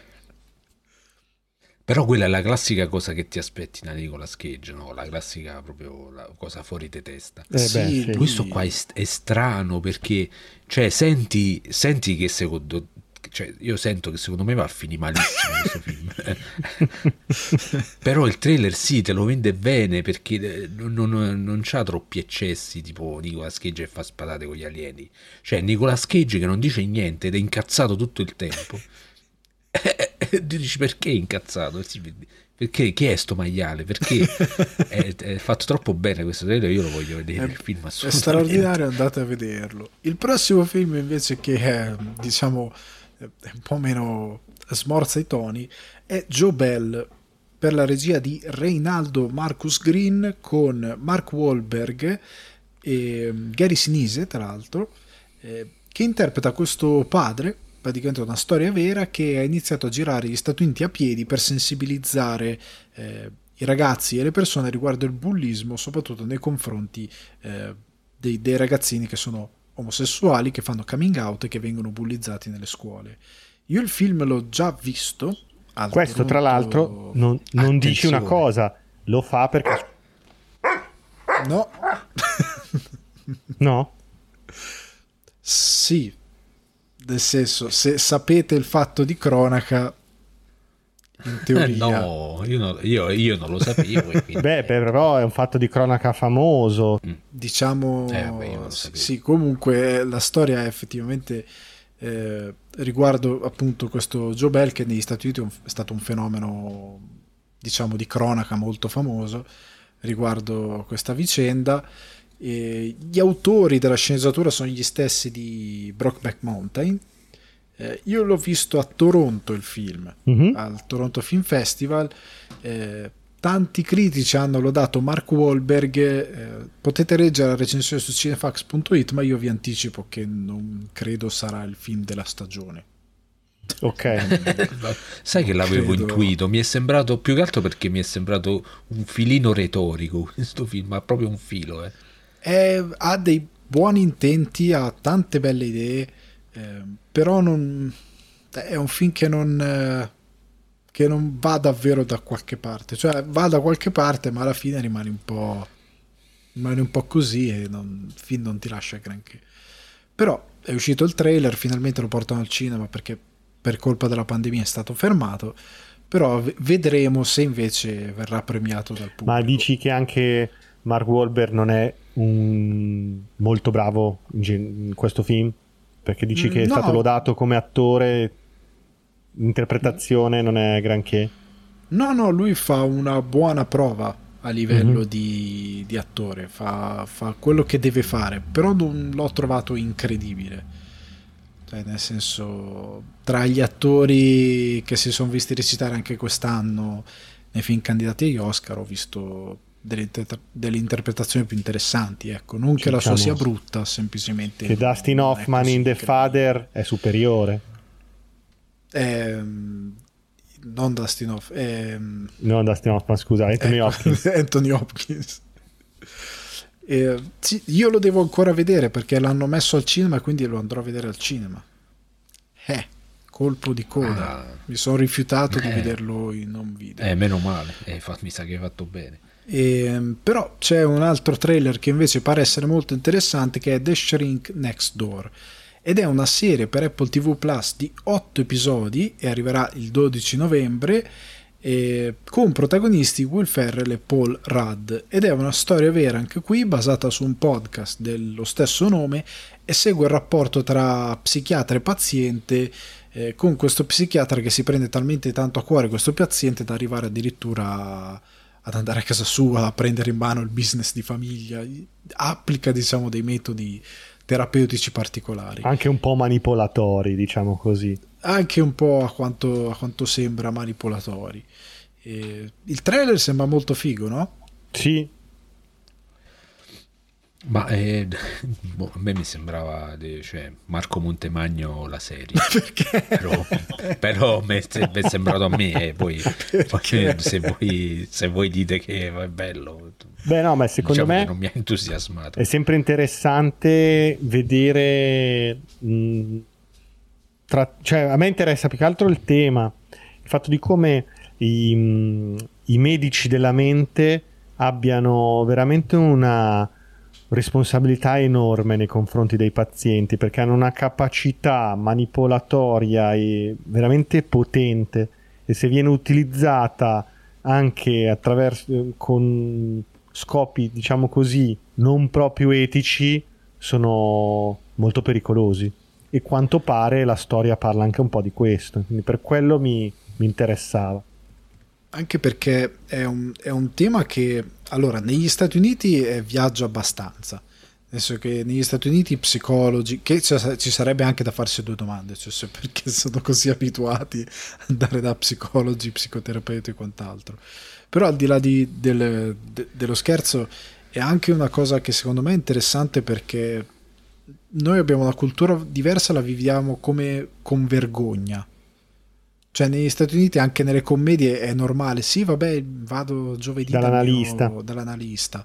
Noi invece sì. uno che va dall'analista in paese inizia a dire quello è matto, stai lontano, cioè, lo viviamo molto con vergogna, mentre tutte queste storie cercano generalmente di farti capire che tante volte l'essere umano ne ha bisogno, cioè soprattutto anche dopo la situazione attuale, gente che va fuori di testa per oltre un anno stare chiusi in casa senza rapporti sociali è abbastanza importante. Poi è fatto con un po' di, di commedia, perché comunque Will Ferrell e Paul Rudd sono due attori comici. Ferrell si è fatto anche qualche film eh, serio, diciamo drammatico. Uno con Allen, si è fatto mm-hmm. anche... Vabbè, vero come la finzione che era una mezza commedia. E quindi... Sì, qua è abbastanza irriconoscibile. Sì, anche qua è molto uomo po' come Cage mm. in Pig, un po' uomo trasandato. È un po' strano. Sì. No, di, di, serie su, eh, su, psichiatri, psicologi, eccetera, c'è questa bella serie del 2008, però chiaramente mh, mm, è più un telefilm che una serie vera e propria. Si chiama In Treatment, non so se No, non conosco. È, praticamente, eh, sì, è, è una, tra l'altro è una serie di remake di una serie israeliana, mi sembra. E, eh, dove praticamente c'è ogni puntata, tipo sono o 5 o 6 giorni, non mi ricordo, no? quindi ogni puntata si chiama lunedì, martedì, mercoledì, è tutta ambientata nello studio di questo psichiatra, eh, psico, psicoterapeuta, e ogni giorno c'è, quindi ogni puntata c'è una persona diversa e poi c'è la, la, puntata alla fine che sta alla fine della settimana dove c'è lui che va a sua volta da una psicoterapeuta perché c'è questa legge per cui lo psicoterapeuta a sua volta si deve sottoporre al controllo di un altro professionista per vedere se sta tutto a posto insomma. e quindi tu segui mano a mano le storie di tutte queste, di queste persone mi aveva parecchio appassionato quando era uscita. Io l'unica diciamo, opera che, ricordo, che ricordo sugli psicoanalisti, eccetera, eccetera, è un film con Bill Murray. Mm-hmm. Ah, beh, sì. Non so se ve lo ricordate. Adesso il titolo, uh, oddio, non, mi sfugge tantissimo il titolo. Era qualcosa su Bob, non mi ricordo ora il titolo del film. Non so se voi invece ve lo eh, ricordate, però era questo film dove no. lui era il paziente di questo psicologo che, che, era completamente matto e che a un certo punto, siccome lo psicologo va in vacanza e lui non sa cosa fare, lo segue in vacanza. e da lì succede ah. il delirio. Bill Murray regge molto il film, è un po' un, un cult dell'epoca. No, non mi ricordo come eh, si chiama. Non, non ce l'ho presente. Però andiamo su, su temi me, meno leggeri, meno come dire, su temi pesanti, ecco, così, con La Terra dei Figli, in uscita al cinema il primo luglio, eh, è arrivato il trailer ed è tratto dal fumetto di GP. Io non so se voi conoscete GP, il fumettista. Sì, conosco, ma non ho letto questa graphic novel. Questo è molto bello ed è ambientato in un mondo, diciamo, dove la civiltà praticamente è finita e c'è questo ragazzino col padre che passa ore e ore, giorni a scrivere su questo diario che lui non sa interpretare perché è analfabeta, non sa leggere e eh, quando il padre muore decide di iniziare a viaggiare per questa terra priva di civiltà per trovare qualcuno che gli legga il diario e che gli dica sostanzialmente cosa scriveva il padre sul diario. Mi è piaciuta Invece- molto la fotografia. Devo dire che la fotografia mi sembrava interessante, l'ambientazione. Mi ricorda un po' vagamente The Road, devo dire la verità, su alcune cose. È vero. vero. Eh, però crolla tutto appena parlano. Sì, sì, Cioè, proprio la recitazione ci ho, con, ci ho con avuto la stessa impressione. laziale un po', ok. un po' Ok. marcato, ti fa proprio crollare tutto. Io ogni tanto mi chiedo, adesso sono anche serio, chiedo a voi, se ogni tanto non abbiamo un po' il problema dell'esterofilia, cioè che quando sentiamo una lingua non nostra, che quindi è un po' esotica, ci sembrano più bravi di quanto sono. E quando in realtà sentiamo la nostra lingua li, li valutiamo anche molto meno bravi di quanto non siano. Perché visivamente questo film è impeccabile il trailer è quello che ho visto. Cioè la fotografia, le ambientazioni è tutto molto curato secondo me. Poi però appena parlano Ma allora io questo problema, cioè questa cosa qui l'ho notata, ma non tanto per l'accento, perché secondo me non è neanche troppo marcato rispetto a altri film il- questo, questo accento che c'è. Secondo me il problema sono i dialoghi. Quando c'hai questa sensazione qua è più che altro perché ti sembra che i dialoghi siano finti rispetto al contesto. Almeno questo è quello Può che essere. Ho capito, l'impressione ho che capito, ho avuto sì. io. Quando non... Cioè, tipo, stai in un, stai in un contesto de- del trailer si vede completamente tipo post-apocalittico, insomma, totalmente di, di- fuori, de- diciamo, come ti posso dire, cioè, comple- completamente avulso da quello da, da cui siamo abituati noi. E quindi ti aspetti in qualche modo che questi personaggi siano abbrutiti, come peraltro visivamente sono, perché sono tutti marci i personaggi. Eh, cioè, si vede Valeria Golino, irriconoscibile quasi. E però poi li senti parlare e ti sembra che sono usciti da, cioè, dalla Bocconi e dici, ma eh, è, è questa cosa qua che scozza un po', Sì, secondo me. quello è, è una sensazione che a volte ho anch'io, soprattutto in, in opere di questo tipo, forse anche perché non siamo abituati a farle e quindi non abbiamo... Mm, sì, Cioè, magari la direzione degli attori e gli attori stessi non si calano troppo nell'idea di dire cavolo ma devi essere una bestia. Cioè questo qua è un ragazzino che la civiltà è talmente andata oltre cioè che non sa leggere e scrivere perché non, non c'è un insegnamento base. Cioè l'unica cosa che fa è andare a caccia per sopravvivere e siete tutti sporchi lerci. Quindi come fate a parlare così bene? Eh, esatto, esatto, que- questa cosa qua è. Questa, Quello. esattamente questa cosa Anche qua. perché poi può- potrebbe essere anche che il trailer cerca di montare molto parlato perché questo è, c'è scritto liberamente ispirato, però il fumetto è molto di immagini, cioè ha poco Sì, di esatto. parlato. Cioè, la vicenda passa molto per immagini, il film magari adatta molto questa cosa e quindi magari nel trailer per renderlo vendibile metti tante piccoli dialoghi fuori contesto che non fluiscono benissimo nel trailer e vai a depotenziare magari quello che è il film forse. Sì sì. Eh, può darsi. Io pure ho letto il fumetto e sinceramente quando l'ho letto ho detto, beh, ma qua cioè, devono farci un film su questo, su questa graphic novel perché eh, funzio- secondo me leggendolo ho pensato fu- funzionerebbe benissimo su uno schermo. Eh, soprattutto perché lavora appunto come dicevi tu per immagini, però poi se lo inseppi nei dialoghi, cioè fai il lavoro inverso a quello che effettivamente è. Sì, infa- da quello che infatti- effettivamente si dovrebbe fare nel cinema. anch'io quando leggevo poi leggevo pensavo a qualcosa tipo The Road o il- i figli degli Sì, uomini è- è- quel è- tipo di, era- esatto. di, di- di ambientazione dove Fosse- oltre fosse un film eh, decente, anche se in realtà è meno peggio di quello che ci si ricorda, Waterworld. oddio Eh, sì. lo, lo dovrei rivedere Sì. non- Sì, sì, me lo- eh, io sono andato anche quando andai negli Stati Uniti, andai al parco della Universal e andai allo spettacolo di Waterworld perché hanno lo spettacolo. E com'era lo spettacolo? Ah, e certo. Lo spettacolo era bellissimo. Ma il film, guarda che non è così tremendo. Secondo me ha pagato molto tutte le polemiche legate a, certo, a questioni politiche in cui eh, Kevin Costner aveva fatto una serie di cazzate, soprattutto credo su un discorso di riserve eh, di nativi americani. Non mi ricordo bene. Comunque c'erano delle questioni molto. Aveva speso un sacco di soldi per fare questo film, aveva pagato lui. In realtà il film è molto meno con uh, Ed Harris che è un gran cattivo, secondo me, in quel film. Comunque sì, le ambientazioni di questo mondo...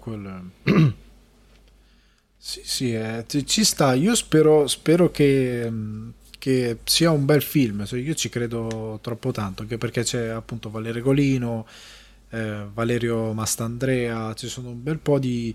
Eh, Paolo Pierobon, ci sono un po' di attori veramente in Ma gamba perché, che... che... poi ripeto, l'ho già detto, ma visivamente eh, sì, è, è bello. bello. Cioè, ti dà proprio l'idea di un film internazionale. Esatto, esatto. E quindi vediamo.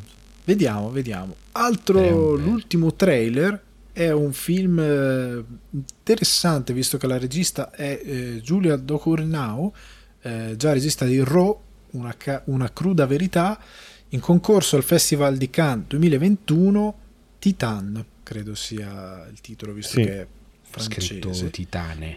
Titane. E sembra davvero... non c'è sinossi. Cioè, se andate a cercare la sinossi del film, noi non sappiamo di cosa sì, parla. E anche dal trailer non si capisce. No, perché non, nessuno parla, non c'è una battuta in questo trailer. Visivamente Solo... pazzesco, secondo me.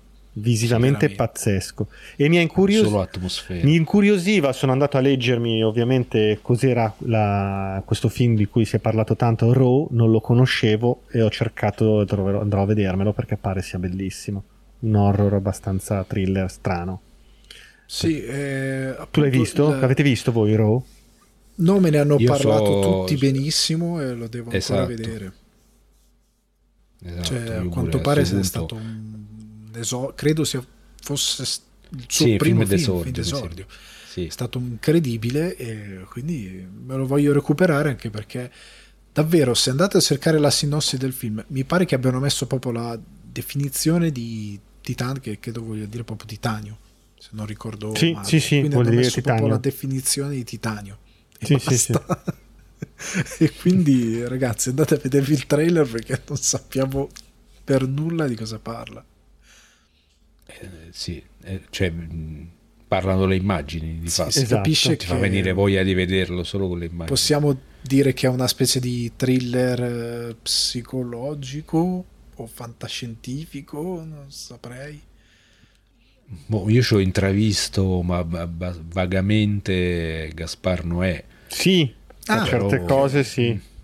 C'è certe cose, certi, certe atmosfere con queste luci sparatissime, coloratissime. Sì, sì, per certe cose Però sì. È anche, per, è anche, per, le situazioni abbastanza estreme che, che si vedono. Eh, però sì, io più che altro mi è venuta voglia a questo punto di andare a recuperare il film prima. Eh no, eh, così, Rose voglio così assolutamente vedere. Quindi ragazzi sulla fiducia segniamoci tutti questo raw, una cruda verità così. Mettiamolo sulla fiducia nei fatevi un favore, visto che ci siamo. Eh sì. e ce lo recuperiamo tutti. E finiti i trailer arriviamo con eh, Gaudio alle recensioni. Abbiamo le due recensioni. Le recensioni! Eh, l'ha fatto bene. Al momento delle recensioni abbiamo A Quiet Place 2 e Luca. Io partirei con A Quiet Place 2 così poi discutiamo tutti insieme appassionatamente di Luca. No?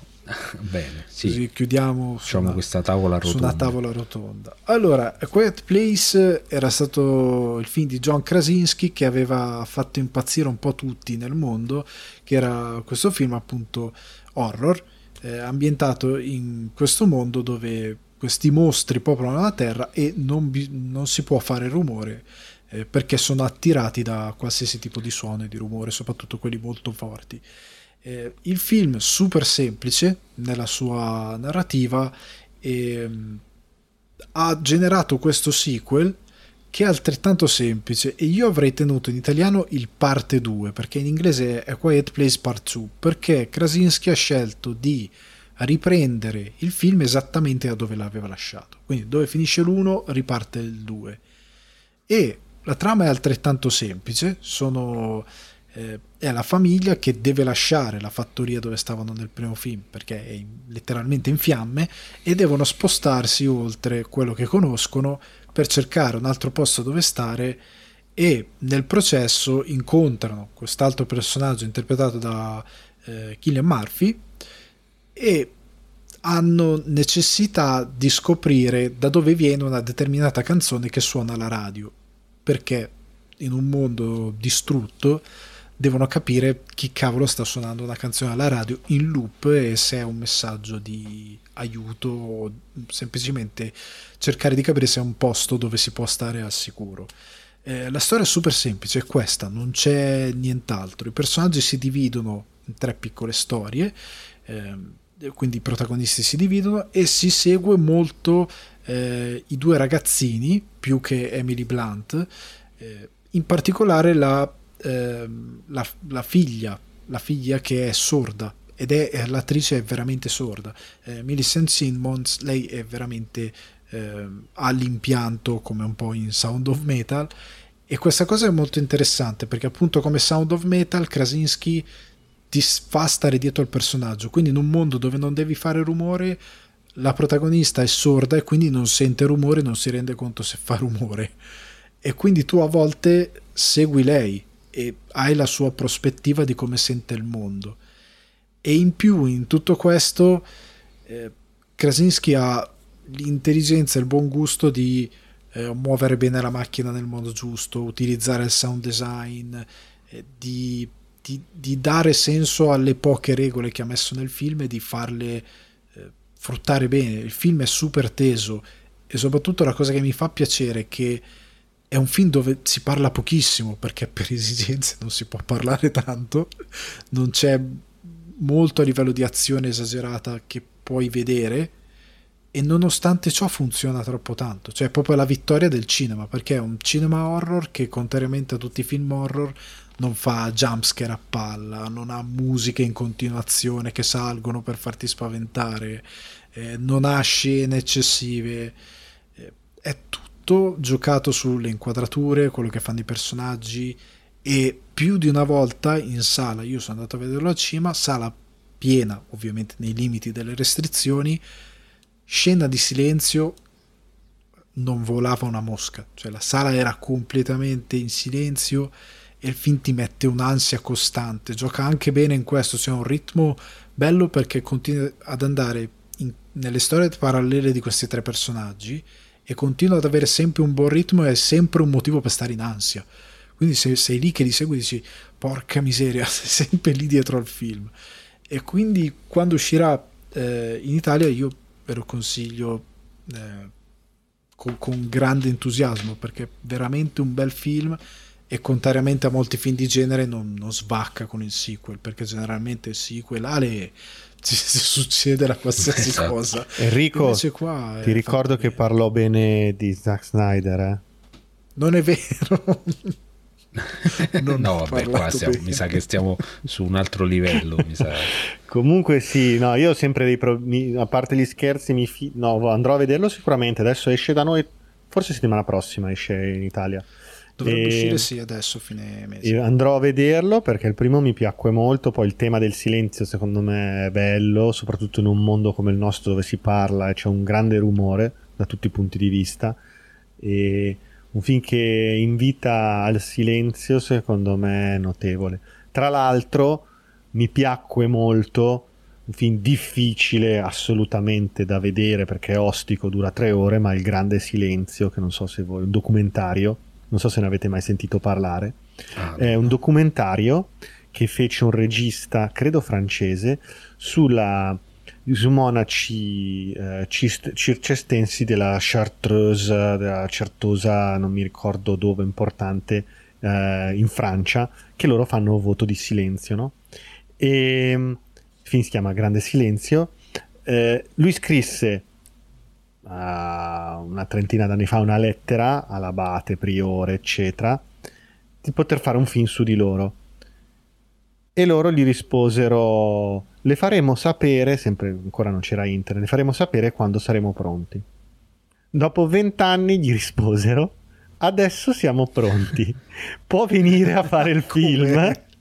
Sì, sì, può venire a fare il film. L'importante è che venga lei da solo, non ci sia nessuna luce artificiale, nel film non ci saranno nessuna, nessuna musica uh, oltre alla, mus- ai suoni che si sentiranno durante le riprese e non deve interferire con la, non deve in- dialogare con noi, eccetera, non deve interferire nostro, uh, con la nostra vita monastica. Cazzo, e lui segue una stagione intera da, da primavera a primavera. La, la, la strategia è seguire la, l'arrivo di un novizio di quello che del suo primo anno e, e del grande silenzio perché loro, non, non, se non quando ci sono le orazioni, c'è un film pazzesco. Il grande silenzio, ve lo consiglio. Poi in un momento in cui Ammazza. si parla tanto è veramente notevole. Dai, grande. Grande, che un paio di limiti glieli potevano mettere, cioè così. Esatto. esatto. Non puoi fare niente. Sono passati esatto. vent'anni esatto. e non puoi fare neanche niente. niente. Ok, va bene. Metti la, poggia la telecamera. Esatto. No, è venuto fuori veramente un grande film, no? un po' ostico perché sono tre ore di... Eh, sì, però è veramente bello, bello, bello, bello. E invece ora parliamo appassionatamente di Luca, di Enrico Casarosa, che è arrivato su Disney Plus e non sfortunatamente al cinema. E esatto. dai, pa- parti tu Enrico, vai. Sì, no, eh, infatti io all'inizio quando sentivo il battaggio pubblicitario ho detto ma stanno a fare tutta questa pubblicità uscirà al cinema. Invece poi quando ho scoperto che era in streaming ho detto ah ma peccato. E Luca è la storia di questo ragazzo eh, eh, questo ragazzo che è un mostro marino sostanzialmente, che vive ne, nel mare con i suoi genitori e altri mostri marini e fa il pastore. Fa il pastore però invece delle pecore c'ha i pesci, giustamente, perché è le ovvio. pecore sotto l'acqua non è, affogano. e, si infiltriscono. sì, esatto, la si infiltrisce. Eh, però lui, come tutti i ragazzini, insomma, curiosi che vivono nelle comunità chiuse, vorrebbe scoprire il mondo superficiale. Eh, però c'è sempre questa paura, ah, gli umani, quelli che vivono sopra, sono cattivi, non andare, non andare. A un certo punto però va, si, si addentra, in, va in ama scoperta e, e, scopre che praticamente questi, una cosa che noi avevamo detto, cioè lui è un mostro marino, ma quando sta all'asciutto diventa, si trasforma in un bambino vero, tipo Pinocchio. E qui, quando, quindi, quando va sopra in superficie, eh, incontra questo suo compagno che si chiama Alberto e, e Alberto lo, lo introduce un po' al mondo terreno e scoprono insieme di avere questa passione per la Vespa perché loro, per loro la Vespa equivale alla libertà andare in giro per il mondo e quindi cercheranno di, di guadagnare i soldi eh, per comprarsi questa Vespa.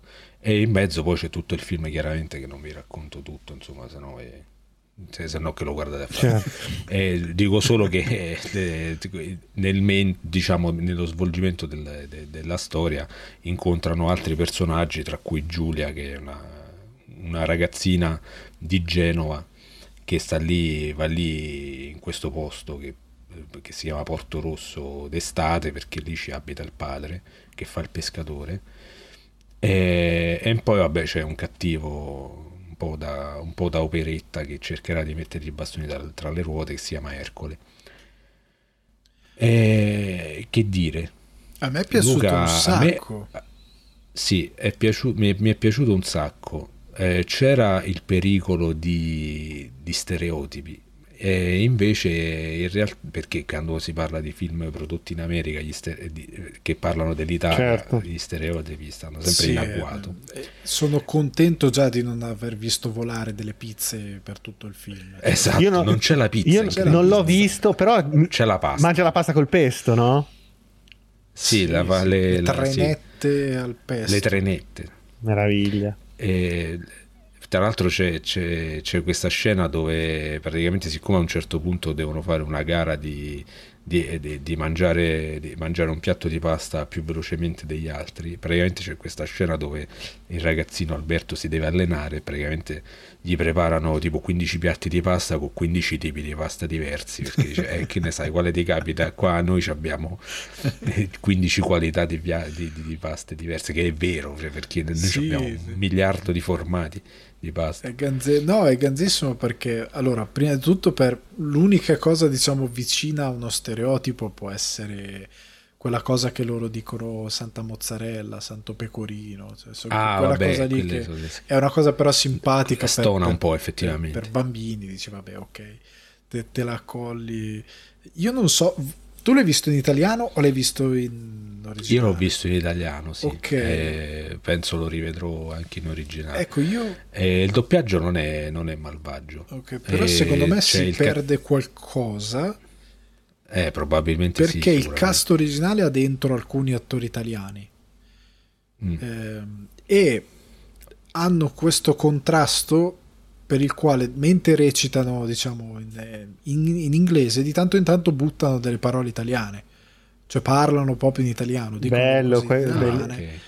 eh, penso, un Beh, po' sì, come un pesce di nome Vanda sono pigro però in lingua sicuramente. E fa molto eh, piacere perché esatto. proprio hanno fatto lo, spo- lo sforzo prima di tutto di prendere un paio di attori che non sono tipo non è che hanno preso uno di Brooklyn e gli hanno detto toh te sei di origine italiana come esatto. in The Green Book. The Green Book io l'ho visto in originale a un certo eh punto sì, c'è una certo. scena dove lui parla con degli italiani che sono degli americani di terza, quarta generazione che provano a parlare italiano e io e mia moglie ci siamo guardati al cinema e abbiamo detto non ho capito niente.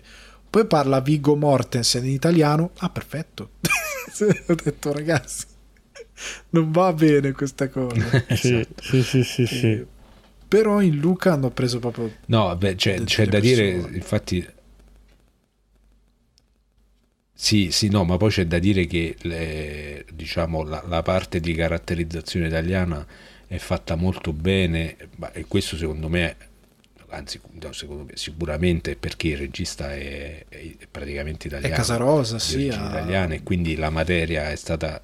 Eh sì, è stata trattata in un certo modo, ecco, è stata trattata da una persona che conosce quello di, di, di cui sta parlando, che conosce la cosa di, di cui sta parlando, quindi Beh, questo secondo me ha giovato molto al film.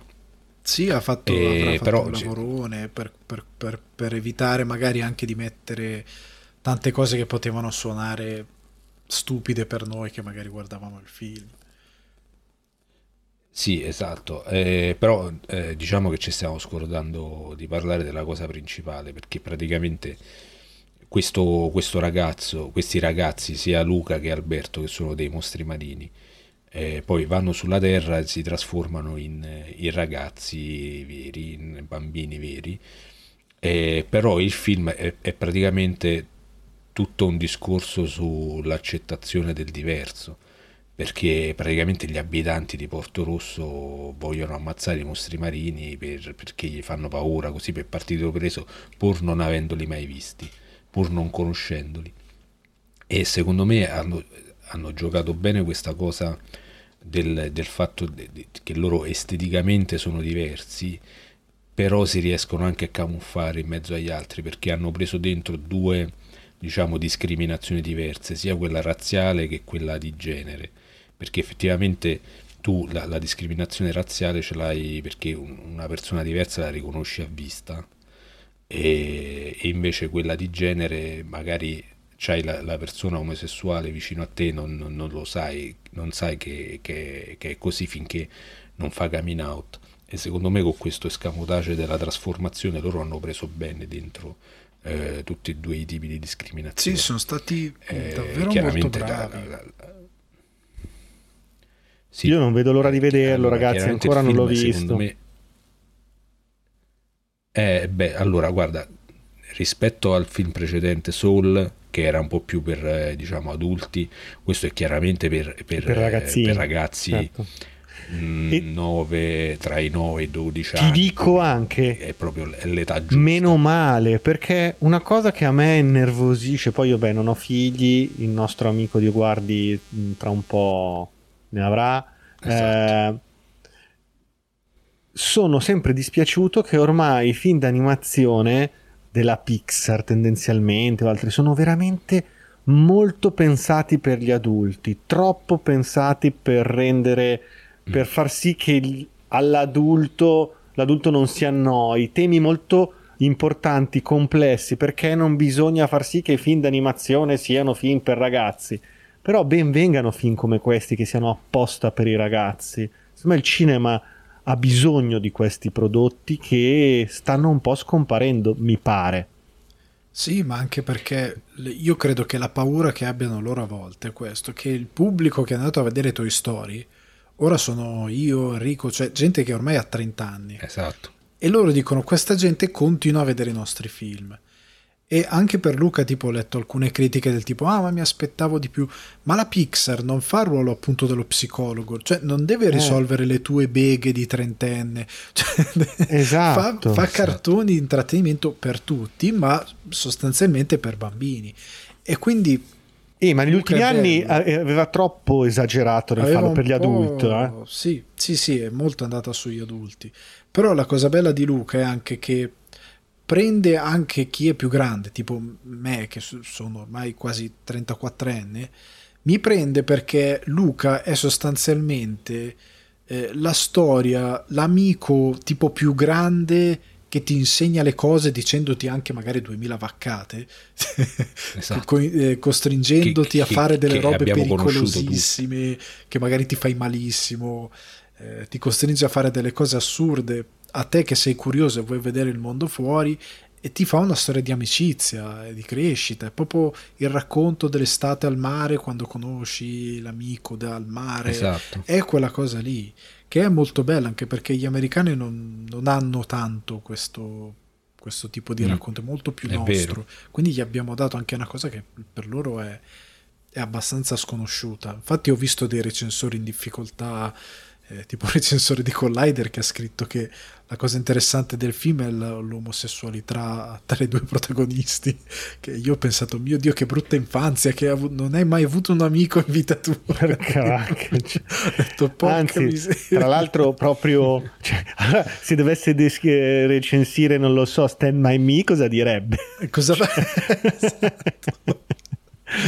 però no Luca questa cosa bellissima. Poi visivamente è meraviglioso. Eh, in sì. questi giorni c'è stato, non so se lo conoscete, Human Safari, quel ragazzo che su YouTube fa i viaggi, sì. eh, che è stato chiamato per, eh, proprio dalla Disney, dalla Pixar, per andare alle Cinque Terre.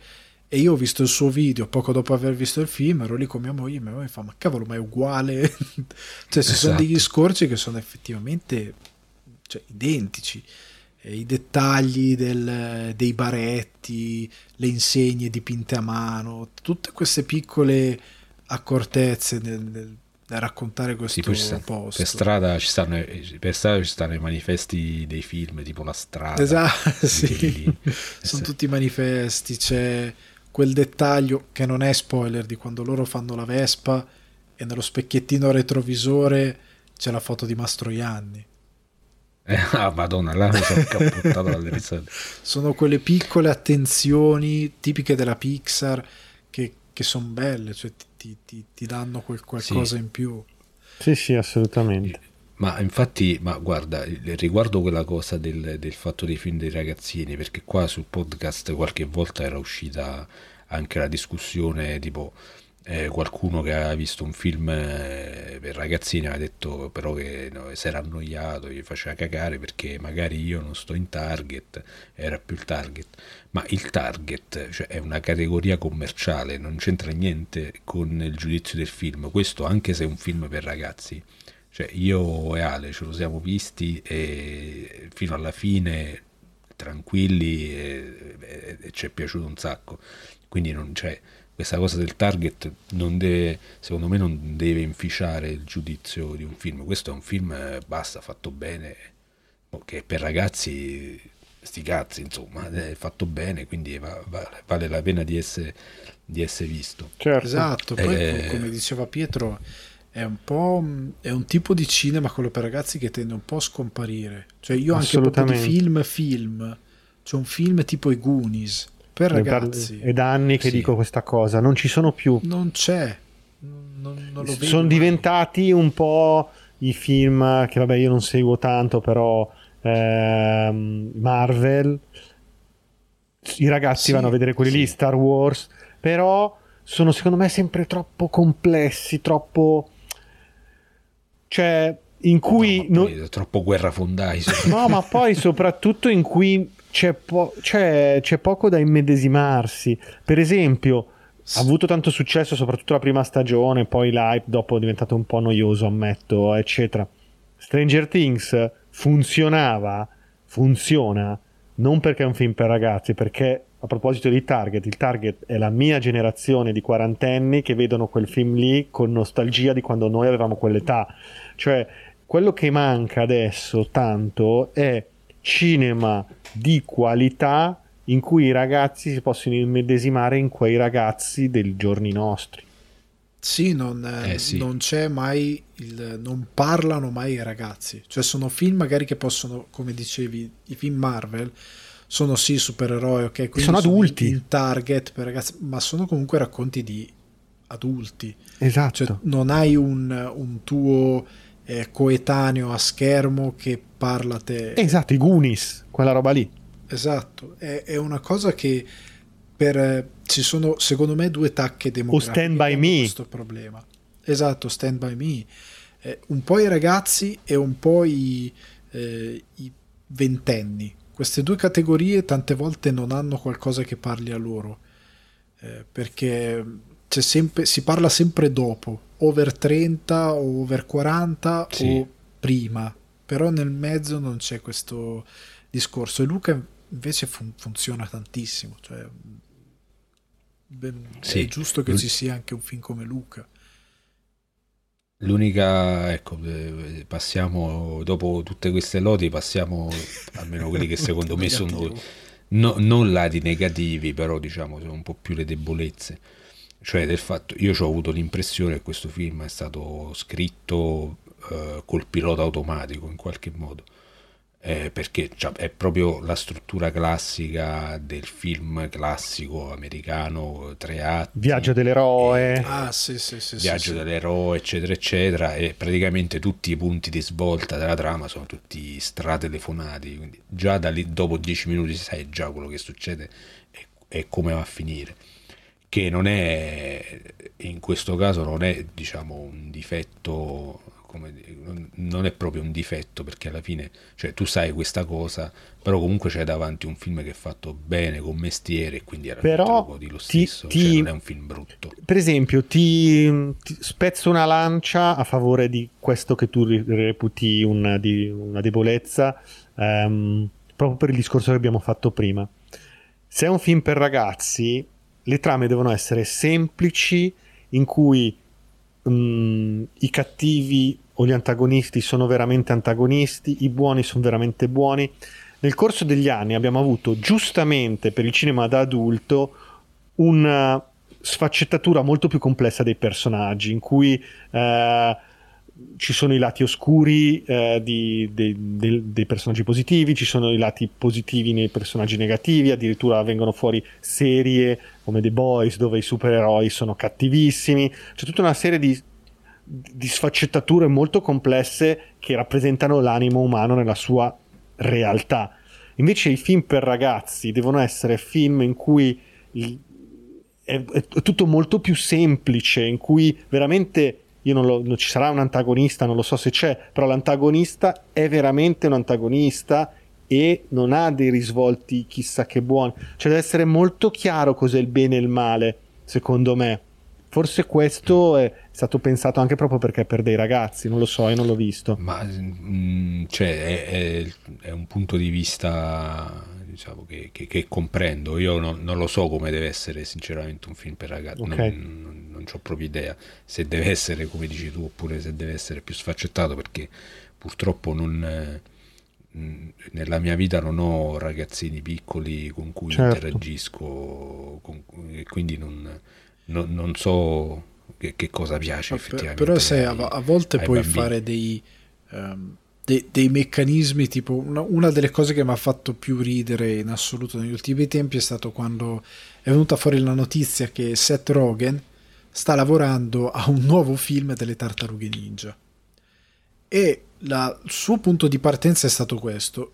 La, il, diciamo, i personaggi si chiamano Teenage Mutant Ninja Turtle e lui fa in tutti quello che ho visto la parte teenage non esiste. Esatto. Cioè lui dice com'è possibile che è il nome dei personaggi e quella cosa non c'è.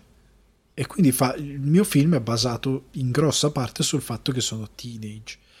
Eh, e quindi è una di quelle cose che tante volte è, un po' devi pensare un po' a come, a come parlavano gli adulti a te, cosa ti dava fastidio di come parlavano gli adulti a te, e provare a fare eh, quello che invece a, a, te avrebbe fatto piacere, cioè non essere trattato come un deficiente sostanzialmente, sì, come un cretino, come sì, un esatto. idiota totale e avere e avere un discorso più, più, adatto a te, a quello che vorresti Sì, effettivamente, effettivamente è un pubblico che è stato abbastanza abbandonato, anch'io l'ho sentita questa cosa, del pubblico dei sì, dei praticamente adolescenti che non... C'è, c'è, poca roba perché tutta la roba che almeno io ho visto che poteva essere indirizzata agli adolescenti in realtà non Mm, non creava un immaginario nuovo come magari ci abbiamo avuto noi con i film degli anni 80-90, ma andavano sempre a ripescare nell'immaginario nostro, che è quello sempre appunto degli anni 80 e 90 e non gli davano mai una cosa nuova.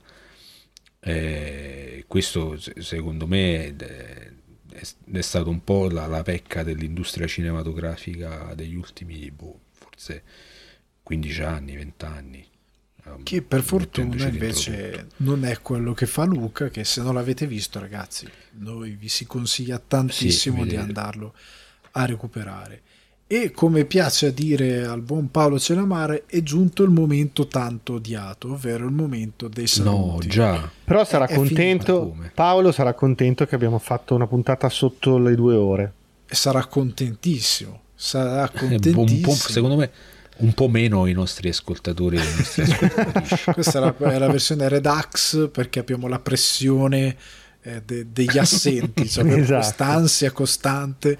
Come, perché questa è tutta una cosa mentale nostra, potevamo fare una puntata anarchia totale, invece ci siamo piegati al grande alto. piegati al, al, grande disegno dei poteri, dei poteri pelati. Eh, hai dei poteri forti, ci siamo piegati ai poteri, vedi il, il potere occulto come funziona. Facciamo cose anche quando avremo il potere di non farle. Senza scaletta a caso per due ore. Esatto, eh. fare che ne so, la ricetta della carbonara. quella, quella, fatta bene. Due ore di carbonara. Due ore di carbonara. Come, come si fa? Quindi ragazzi, allora iscrivetevi, diffondete Cinefax perché siamo ovviamente avidi di gloria, noi vogliamo sempre di più.